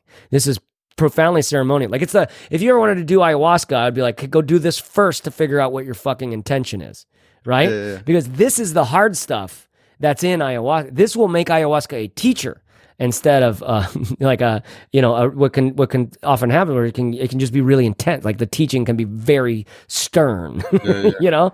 And this is like beginning that work. You don't need any drugs. You don't need anything. You just need to to make the decision to explore it, and and really, which is the decision that it's that it's going to be productive for me, right? That it's going to Yeah, be yeah. value. It's going to have been valuable for me. So this guy Dan Tocchini, he's the guy. He's older. He's like my dad's age, and he just one of my favorite people I've ever met. Amazing family, amazing honesty with uh, his relation about his relationship with his wife, like what they've gone through in life. His kids are grown up, and and both of them just really interesting, engaged people in the world. So I was really inspired by this guy. But then I, st- I did his three month coaching training. And I was like, whoa, this is heavy duty. This is so good. And in the middle of that, I did the four day Revenant thing. And now I've been, uh, I just go to him. I just go and I help out in the back. I run music with him. And because I just, I just find Where's he based out of? it's, it, right now he's doing a lot in LA. Uh, he's based out of Healdsburg, which is up in wine country, yeah, Sonoma I've been there. County, California. Totally beautiful, and he's just this older Italian guy. He's been in, he's just been in so many like CD. He he's nego- one who who finalized and negotiated the ESPN Disney uh, merger Hmm. or acquisition, whichever one. They had stalled out for three years Oh wow. the lawyers were working on it for three years and they could not and finally one of the guys who because dan's been doing this like training stuff this revenant type thing for like 20 years and one of the guys that was the, one of the lawyers or someone in there was like I, I think i got a guy that might be able to help let's bring him in and he had it sorted out in three months. He had it sort completely sorted out in three months. So it's like it he he's a very special mind and i got to hang out with him just be with him. He's just a real deal. He's, he's the guy who taught me about kierkegaard saying the only authenticity is authenticity about your inauthenticity. Yeah. and once you see that in yourself and then you see it in your wife because her my wife and i did it together and then you see it in other people and you see it in so many other people like in so many other of these things i, I just bring it up because there's things out there that can get you into depth with yourself right? You don't have to just be, you know, Yeah. catching up on great things on Netflix, which are great, but how much of that has really gotten you into depth with yourself, right? How much of that is actually profoundly changing what your daily life looks like? I think I submit that it's not changing very much of your daily life, right? Yeah, it'll make you think differently for like a couple of days, and you'll talk about it to your friends. But it, And I love installing it in surface level stuff. Exactly. I love installing. Like I just watched one, the the the Black Godfather it was so good on Netflix. this guy's like a new hero of mine. I love I love stuff like that. Or another one I really Black love, Mirror Super. pretty pretty wild. Which one? Mirror? Oh, Black. Well, Black Mirror is like yeah, that's like that is a psychedelic. type. That is a psychedelic. Yeah, um, yeah. That's also that's also challenging, and, and you'll want to look away. Right, that will have more of a chance uh, at changing your life than things that are palatable and easy. Mhm. This is one of the, the like things to learn about yourself is that you're keeping yourself from the stuff that's good for you. Why? Because you're afraid of it changing you. Yeah. You're actually, and sometimes that's good. Sometimes that's really, really, really healthy. Sometimes it's a like, like you know what? That's a good reason why not to try meth.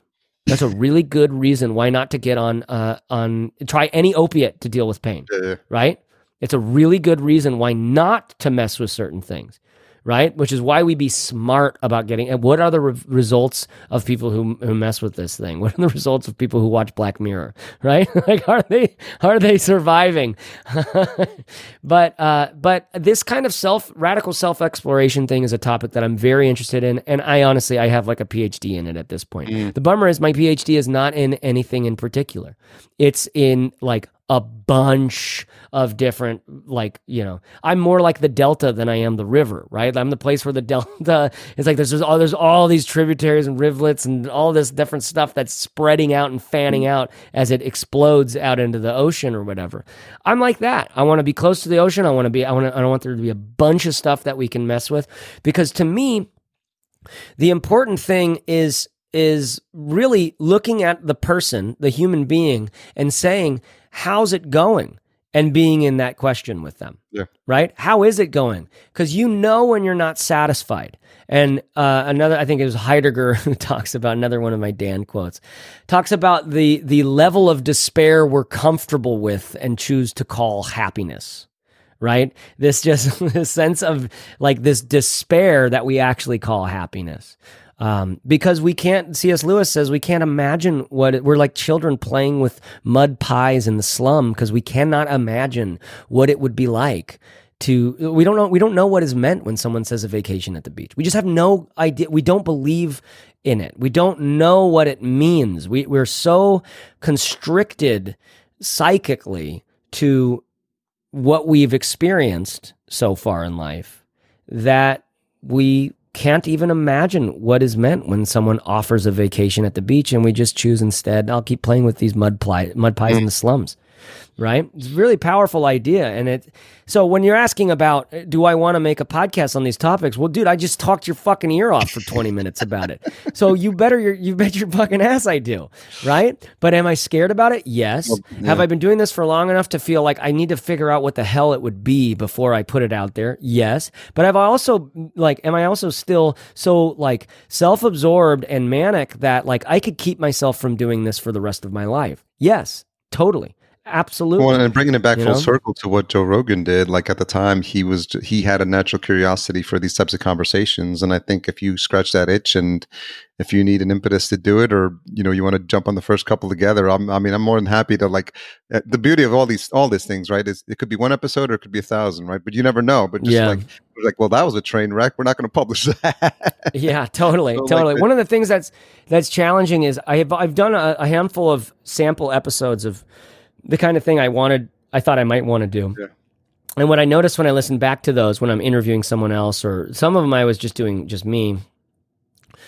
What I noticed when I listened back to those is um, Well, I've matured a lot since since I've recorded a lot of those. So a lot of writing and development of the content has completely shifted and changed for Mhm, me. There's a whole magic and science in that. It's like it's totally grokkable. You can absolutely get it. You just you just have to make a lot of it to get it or sit with an actual master for a while. Um, the work with chase.com. yes, I'm presenting myself as a master of content for sure at this point. Like, yes, not that it's going to be good content, but it's how we can get started Yeah. for sure. It's how you can build that initial audience. But the other thing is, I'm I'm I'm going back and forth between do I really want to talk to other people or do I just want to teach? Because half the interviews that I've ever done, I talk way too much. So there's still a lot in me that wants to express and and to teach. Mhm. So I'm using my my. I, so I got the iPad Pro with the pen. And I don't know if you know if the Apple Pencil has like the best sort of handwriting feel. The palm, you know, the, all the all the stuff in it is it's really fun to write with and draw with. And I had an iPad Pro for a while, the old the first one, uh, and then I stopped using it. But I'm back to using it now in this app called Notability, Oh, yeah. and this is where I write all my scripts for my videos. This is where I think through sort of the the almost the essence of the of the screenplay, so to speak. Yeah. Um, and I've noticed that I've been kind of writing out and journaling my thoughts. For instance, when I listen to that Joe Rogan thing, I pull up my I Joe Rogan, Jordan Peterson, pull up my I start taking notes. Mm. Then when I do the Neil Gaiman, when I do the Dan Brown, I take those courses because I'm actually what I'm doing is I'm taking notes and I need something good to take notes Yeah. on. Right. And so why would I take notes on just some, you know, some lame podcast that somebody just farted together that I would have done, you know? Like if you're taking notes on this, I think there's probably a lot of things in here that are going to spark some people because it's right where they are developmentally. I think so. Right, right where they. I mean, I, how many? Why do I listen to so many podcasts? Because that's what happens. That's what happens. I Yeah, when you find them, you know they're, they're like they're they. You have to listen to a lot of bullshit as well to find the, to find those gems. But when you do, you're just like, whoa, this is. I have to. I can't do the two x on this. I got to do the one and a Yeah. half, or I got to Totally. The, I got to. slow That's what I'm like with Duncan Trussell right now. I'm always slowing yeah, down yeah. Duncan Trussell's episode. I'm like, dude, this is deeper than I thought it was going to be. Yeah, he's. Um, but like I I love that. I love the taking notes. I love the figuring the things out, and I'm and I'm realizing that I think there's a lot of teaching I want to do. You know, and the truth is, dude, if you could watch, you could watch any of my YouTube videos and their podcast episodes, any of them on any product, on any product, because I'm in dialogue. I'm some more so than others, but there's something really fascinating going on in YouTube, and in, in, in YouTube specifically, but in video in general where you can really give someone an experience of what it's like to be with you right? It's totally doctored. It's totally artificial. It's totally uh, edited and however you want it to appear. So you have a lot of creative firepower and choices in terms of how do you want this to come off. But the the thing is video think about this a good good part of a video that is like maybe it's really good. I do like 25 minutes on on some some bag and the last five minutes are typically me just spouting off on whatever's coming to mind and talking about stuff it's really it's podcast stuff and uh, in video you can cut off that five minutes thing and put a little intro on top of it and and now you've got a neat little five minute video Mhm. right that has the potential to be shared around by by just bunches and bunches of people because it's really easy to send out a five minute clip to a buddy right it's really easy to to send that out as a text or and that's what I'm doing all the time. It's like this Alan Watts clip or that Terence McKenna bit or, you know, this Joe Rogan, Paul Stamets thing about the stoned ape theory or whatever, right? It's like there's there's so much that I've gleaned from that like little 15 minute segment of Paul Stamets on Joe Rogan. I've watched it several times, you know, That not good yeah. some some of them high on mushrooms, you know, but but it's it's a it's a fascinating thing the differences between these medias because in podcast you're literally shoved into someone's head through their ear pods and then they're just taking you wherever they're going. Yeah. And I love that too. You really don't need to be looking at me to understand what I'm saying, right? And and the same is true for all of us. So I don't know. Your question, if you haven't tell, you can't tell. You've like hit a nerve. Yeah. Like I've like, when am I going to do something on this? What like is there something to do on this? I don't know. I'm kind of backing my way into it until it just ha- happens to be in front of me because I've got a lot of other stuff going on, and I don't want it to necessarily take me away from that. But at the same time, these are the you know what's scary about it, Harry, is is that like I'd have to figure out what the fuck I'd want to say. The other side of that would be to you know just open up the door and just see what comes in that day And Yeah. because if you try to plan and you try to script it and you say, well, um, this is what's top of mind, like I don't know that you knew what you were going to talk about today, and you've you've talked about a lot of different stuff that was front of mind. and the reason is because either I said something or it's you know something that you're feeling very passionately about. So you know maybe it's called yeah. feeling very passionately podcast, and you just like about something, and it could be like the the, the, thread count on your um on your latest back bulletproof backpack or something like that. I don't Yeah. know, but yeah, the, I think that having no rules is probably like the best thing about it because Mm. then there's no excuse for you not just firing up the mic.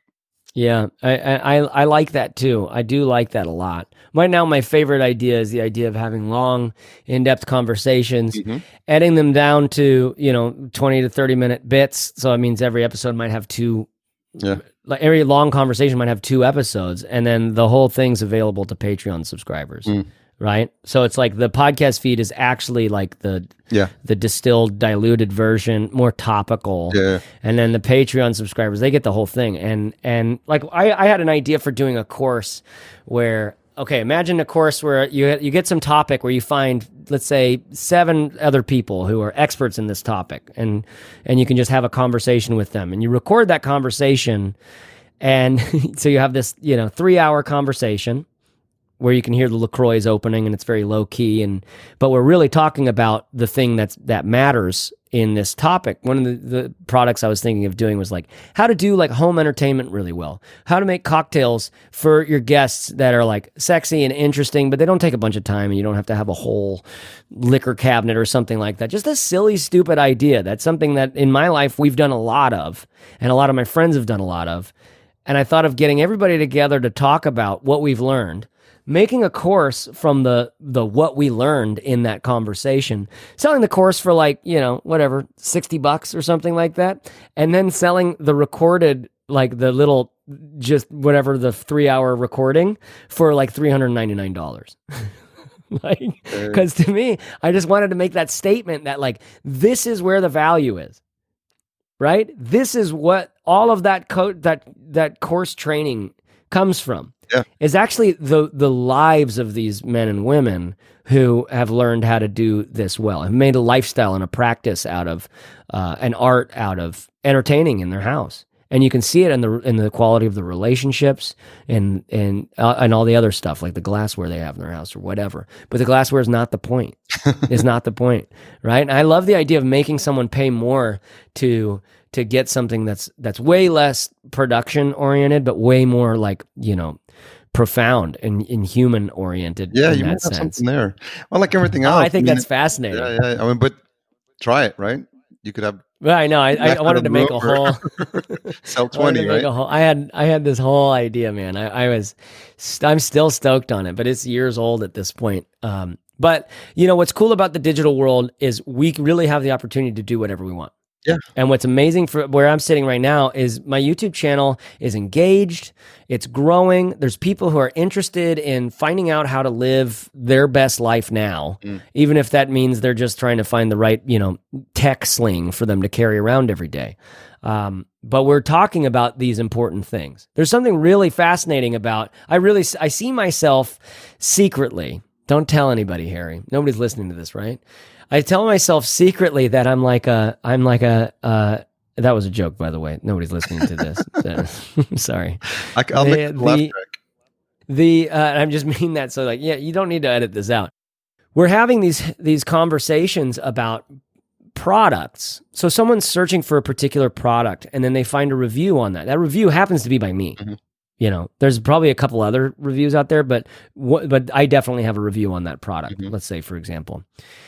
Now they're interested in this product, which is a travel bag, like the Peak Designs travel bag, which is a little more expensive. So you want to do some research before you buy it, but it looks like it might be the best all around option for you. Yeah. So I take you into a 45 minute look into this bag where we're getting into every nook and cranny and we're opening every pocket and telling you how it was like to travel for me and yada, yada, yada.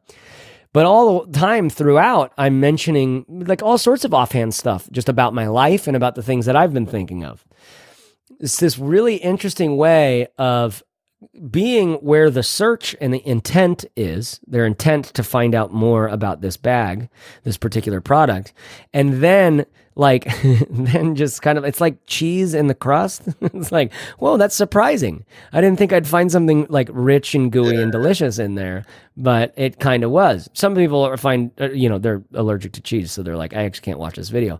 But but other people, that's where I'm. That's how I'm building my audience. I'm I'm making reviews of products. I see a lot of reviewers trying to answer all the questions and try not to get in the way and not be themselves as much as possible, right? Try to create some fake fake brand for them. I'm like, dude, this is I make this last as long as possible. I want to make sure that all the focus is on answering your actual questions. But if it takes me 5 minutes to tell you why that's the wrong way of asking that question, I don't mind doing it. Right? Because you're going to walk away like people are constantly writing in. I can't tell you how many of your videos I watch and how actually helpful they've been at getting me to think more appropriately about what travel is. Mm. And I love that. Because travel is is like an LSD or an ayahuasca. It's, it's literally, we call it taking a trip, right? Yeah. You're going on a trip. Yeah. Travel knocks the barnacles off. Travel is this great way for you to actually get in the world, see something completely different from your life, see all the potential and, and possibility in this new place because you don't know anything about its its brokenness yet, right? So you just get some inspiration. Then there's a whole other second part of travel where you actually learn about the brokenness of every place because every place has this like profound brokenness in it. You know, hmm. this real like Mexico. You spend a lot of time on the coastal towns in Mexico it's it's not until you find you hear like an actual you know cartel situation story that you realize like oh shit man this touches lives down here Yeah. that lady doesn't have a dad anymore you know it gets scary Oh man. well i've talked us down into a into a pit i think we should end it there i guess no, I think what's beautiful is um, just opening it up and just seeing like where I love what I love about these conversations is like where we are in life and what you're doing um, and how you've you know you've changed and and what you're using to like as the as the input for you to color your life and your decisions and um, and the fact that you're constantly searching and you're constantly curious and you're constantly experimenting I think is is really inspiring. And I and I think that's why I vibe with you because I, I think that's how I look to live my life. And I think there's there's so much you know prepackaged like like we need to do the 30 minute episode because that's that's what life is about. And you know even like when you see the veggies it's like here's the perfect tomato but then there's like the whole you know heirloom and the misshapen ones and all that stuff because that's literally like what nature creates and so i Mm, think yeah. the more we can show that there's like no there's no specific we shouldn't be f- trying to fix fit everything into these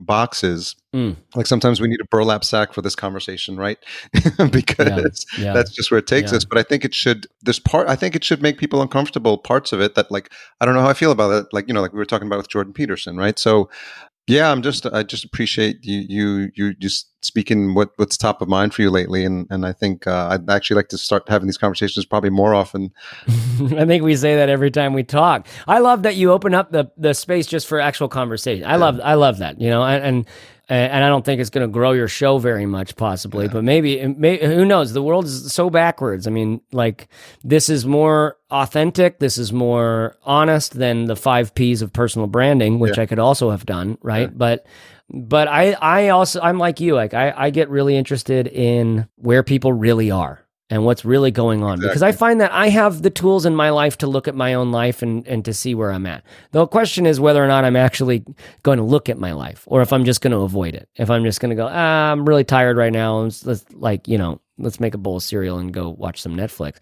By the way, trick of my life was learning how to do that. Right. One of the biggest tricks of my life was learning how to let myself just have a whole day for sweatpants, Netflix, Yeah. chill, just being depressed, just being depressed. Like I'm depressive. I'm just being depressed. Yeah. Right. Because uh, I found that in the depression, um, it wasn't very helpful to berate myself. Right. I just kind of had to reset. I had to totally reset till the next day and then wake up and start the next day differently. And, and then there's practices that slowly came into my life that like helped me prop myself up. But for anybody out there struggling with depression and anxiety, which is, uh, you know, according to the statistics, like what, like fucking majority of the audience Yeah, out there right now, um, it's just part of the human condition. It's not. It's it's like why? Because because we're afraid of we're afraid of ending, right? We're afraid of this whole thing going away. We're afraid of making a terrible decision. We're afraid of painting ourselves into a corner. with our lives. We're afraid of getting stuck with the wrong woman or or the right woman not wanting us. We're afraid of when things go right. We're afraid they might go wrong. When things go wrong, we're afraid they're never going to go right. Yeah. Right? There's just a lot to be concerned about. So for me, I found a lot in meditation, in uh, in just practicing the present moment. Ram Dass's Experiments in Truth audiobook was sensational for that. Really, really useful. Really liked his way of talking about things. I wear a Ram Dass hat just about every day now. Just says "Be here now." Mm. I want to get. I want to make one that looks exactly the same. It just says "We here now." just "We here now," or "Be here next" with a question mark, which I think would be good. Be there But now. uh, be be be there yesterday. Uh, be there then.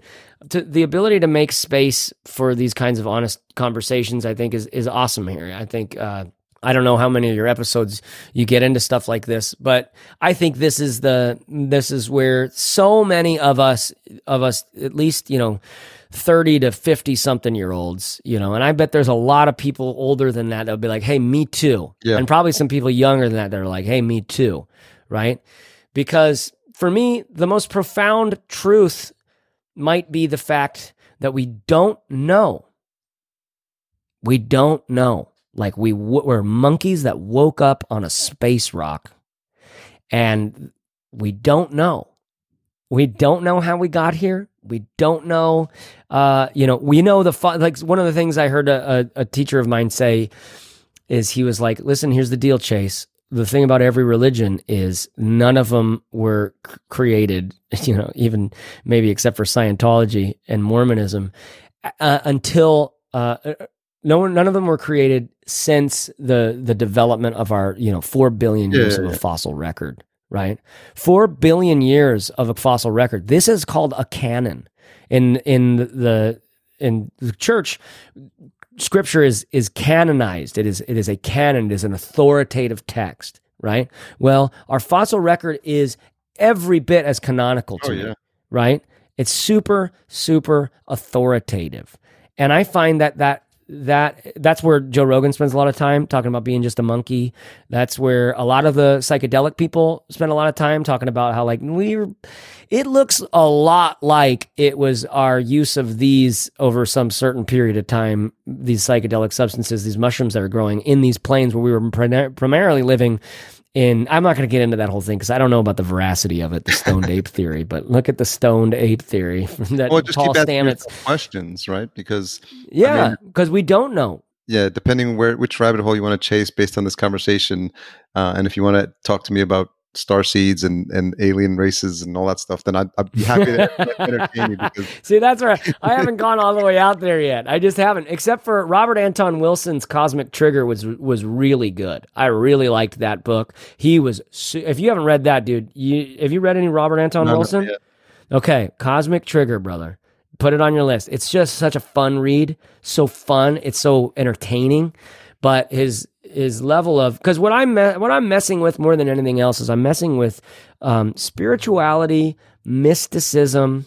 Is based. I mostly think of it as just like a mystic path, right? Which is to say, we're we're exploring the sort of unspeakable, the mm-hmm. the one of the things that William Blake talked about in in the experience of psychedelics and stuff like that, and Aldous Huxley as well. It was this profound noetic sense, like this this weird knowingness, like a gr- like I'm grokking it, but I don't know exactly what I'm knowing or how I'm knowing it. Right. So noetic, my friend Jared, who I live with in this house, has a great podcast called the Noetic Podcast. And uh, and and this this quality of the liminal, the space in between, the, the the the mystic is always a place that is beyond language's capabilities for communication. Right. So so much of Alan le- Alan Watts lectures are just rooted in telling you why you can't use words the way you think you can right? The words, it, and this is why John starts out his gospel with like, in the beginning mm-hmm. was the Word, and the Word was with God, and the Word was God, and it's this. it's this thing that we're doing when we're using words like this, things that I love. I, I'm just a communicator. You're clearly a communicator, right? So many of us are verbal and communicate. I imagine how many people are who are self-selecting for being interested in podcasts and such, listen, and, and thus listening to a show called Podcast Junkies or something like that, right? Are actually very verbal.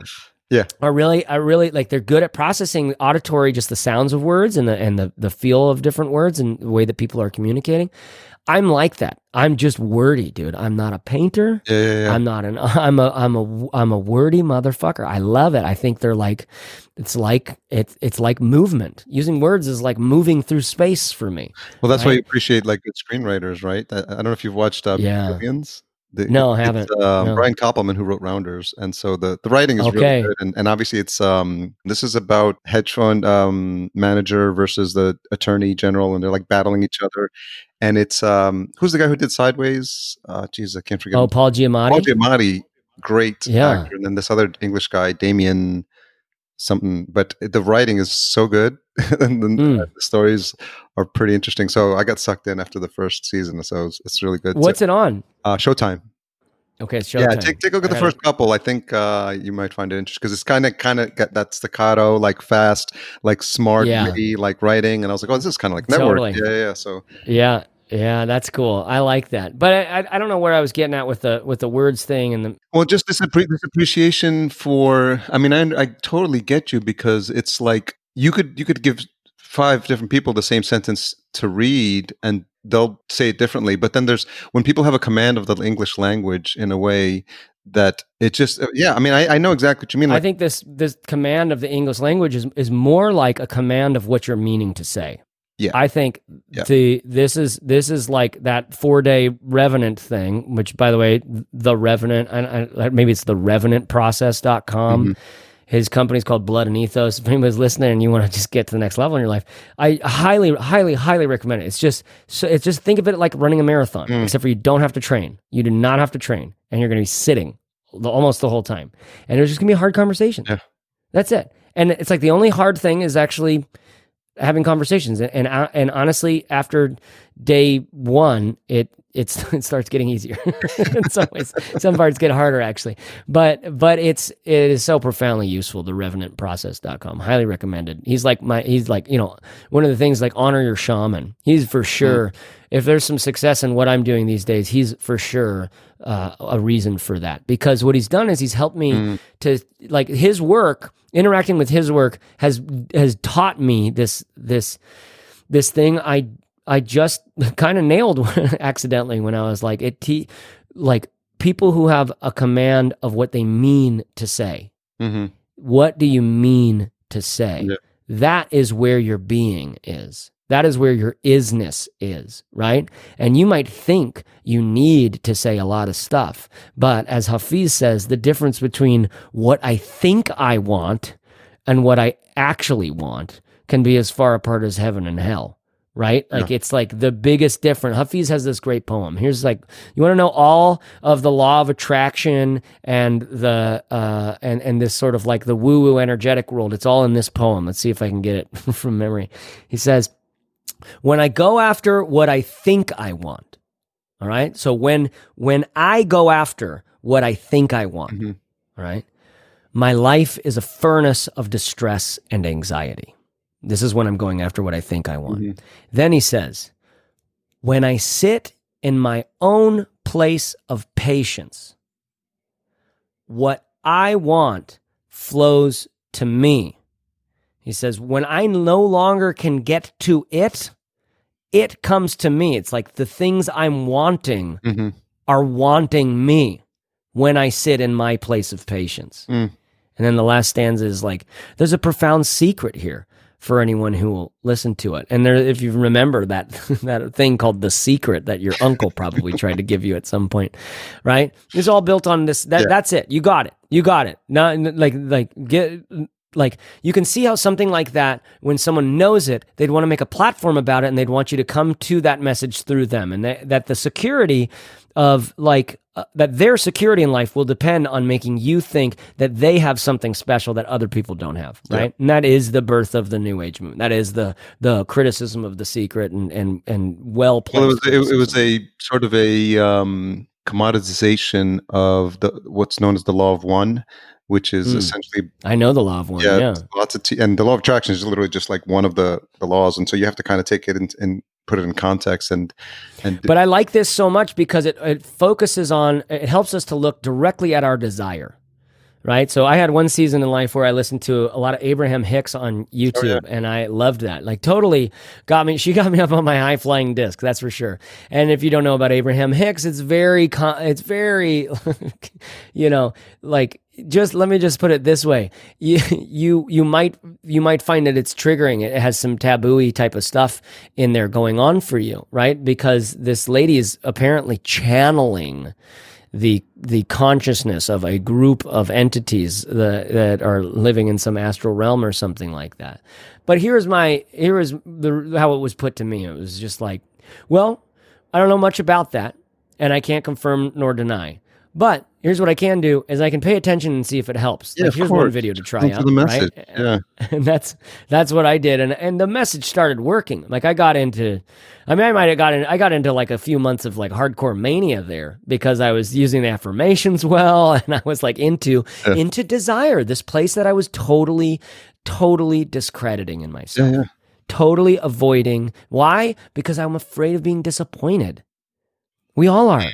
We know what that's like to want something and to not get it Yeah, and to feel like oh that's for them. Like the people like that get that you know? Yeah, we yeah, know what that's like. We all know what that's like. And and so focusing and working specifically with desire was a really was a very interesting it really interesting time for me. And and what I saw in that is a lot of people thinking that what they desired is some, you know, wealth and affluence, some boat, some in some harbor somewhere, some they didn't like they didn't know. They didn't really know. And so they're just coming up with whatever ideas they have, kind of like the enlightened person just grabbing whatever's lying around to, to say, like, here's what I, this is the thing that I'm wanting now. I'm wanting this, you know? when really I've found that um that the places where I have gotten the clearest about what life is to me I've oftentimes been places around death, Hmm. right? When I lost my son, that Mhm. was a huge season of like grounding in in myself and really understanding like what the value of life is, right? For lack of a better term. Um, and my grandpa passing, who is like the last of of the the elders of my family, and now there's just the baby boomers, and it's like, whoa, what, what are we gonna do? These kids are spoiled, but but uh, but realizing like in these moments of of loss of actual ending, this is where the conversation about desire and meaning gets really really interesting, and where it gets what I call grounded. Mm. All right. It gets grounded. So if you go to my website, matterful.co, you'll see the little logos, a pyramid, like a four sided pyramid. Because I think it's just, it, it like, you know, in, historically, it's sort of this symbol of grounding out, making manifest, making into matter cosmic energy, right? A Mhm. single point up at the top, Oh, a single, like this almost, it's, it's not even a thing that really exists, the single point, right? It's like this, this abstract, but it's a single point at top and then it, and it floats out or it, it grounds down in all four directions, right? And it does so at a really wide, like really widely. So it's a very, very firm, solid, rooted thing.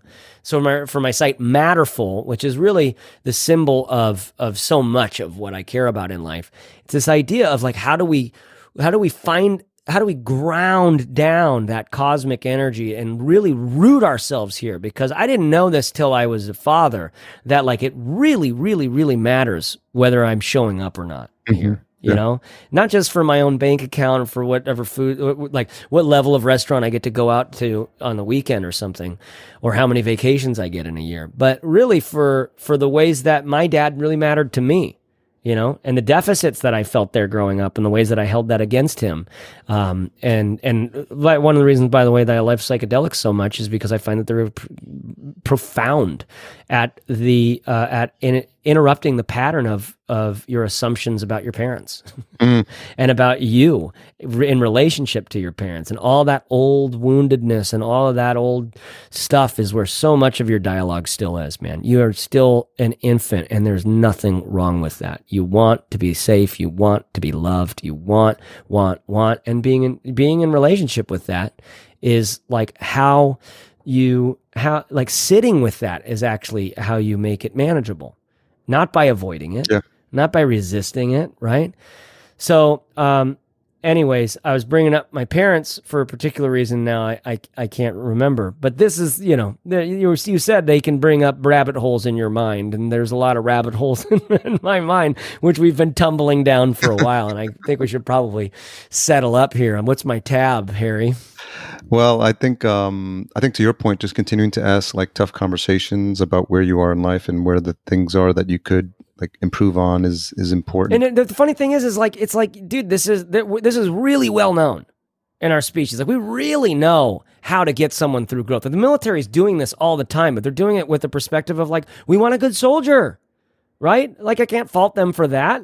Right. And if you, and if, if you really like the idea of defending your country uh, because it's a really important job, then that's all. Or if you just don't have any o- other options, or is it a good option? Like that. But I'm in a situation where it's like I want to know about life, capital L, outside of the U.S., outside of this planet. Mm-hmm. You know, but at least it is one that encompasses this whole planet, mm-hmm. right? And and I find that that w- there's just a lot of things we know about how to do that. Like we know that, that one of the reasons why I I'm glad I brought up Dan's revenant process because it's not like I planned on it or anything, but it's one of the most profoundly effective tools for this uh, ever that I've ever found. You do not need any drugs, you do not need any preparation, right? If you don't like it, you can leave, but he asks you to sit like to to commit to sitting through the whole thing because it is a process right? It is a process. It doesn't. It's not like oh, I liked day one, but I didn't like it. It's like the whole thing ties together in in a profound way. I'll definitely be checking Um, it out.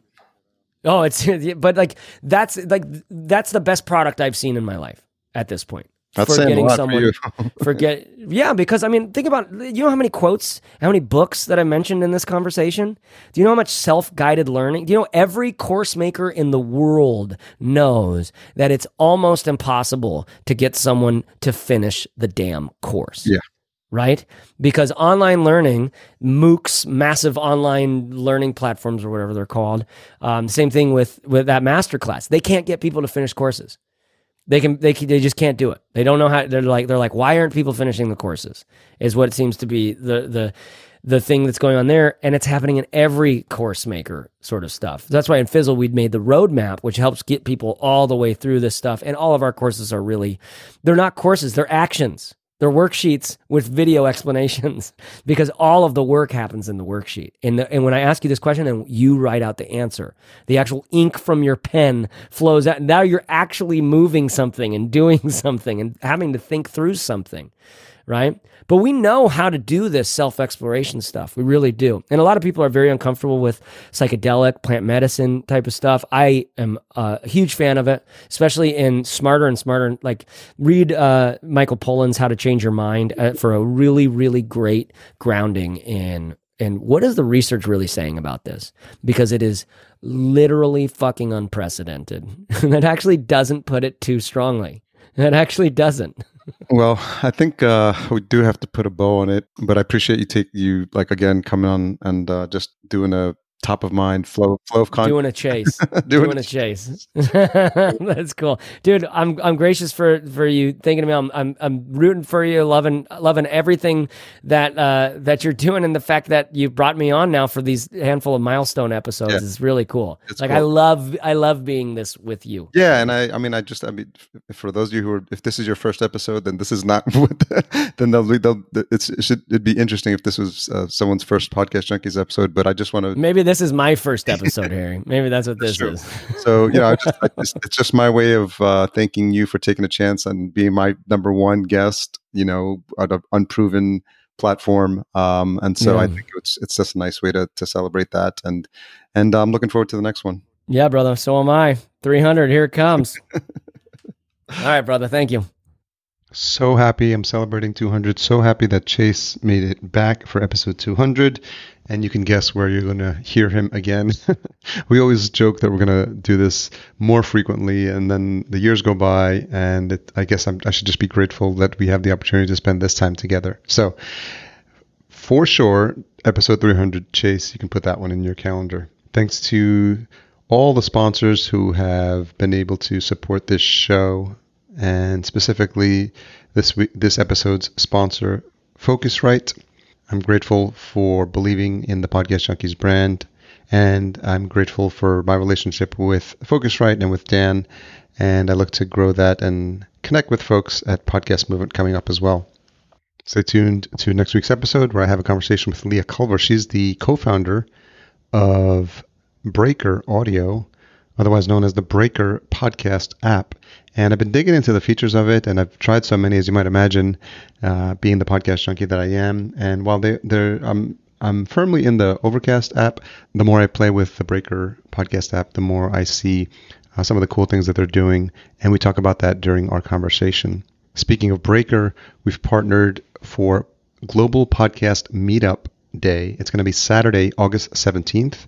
Uh, as of the time of this recording, there may be still time to register, but if not, you can still play along at home and you can head on over to podcastjunkies.com forward slash global meetup 19. It's a fun way to have folks meet up in real life who are fans of Breaker, fans of Podcast Junkies, or just self identify as a podcast junkie. I myself will be at Podcast Movement, so I'll definitely be meeting up with podcasters in real life and looking forward to sharing and seeing what some of the photos are for this first inaugural global podcast meetup day. I imagine there's going to be more of these, so stay tuned.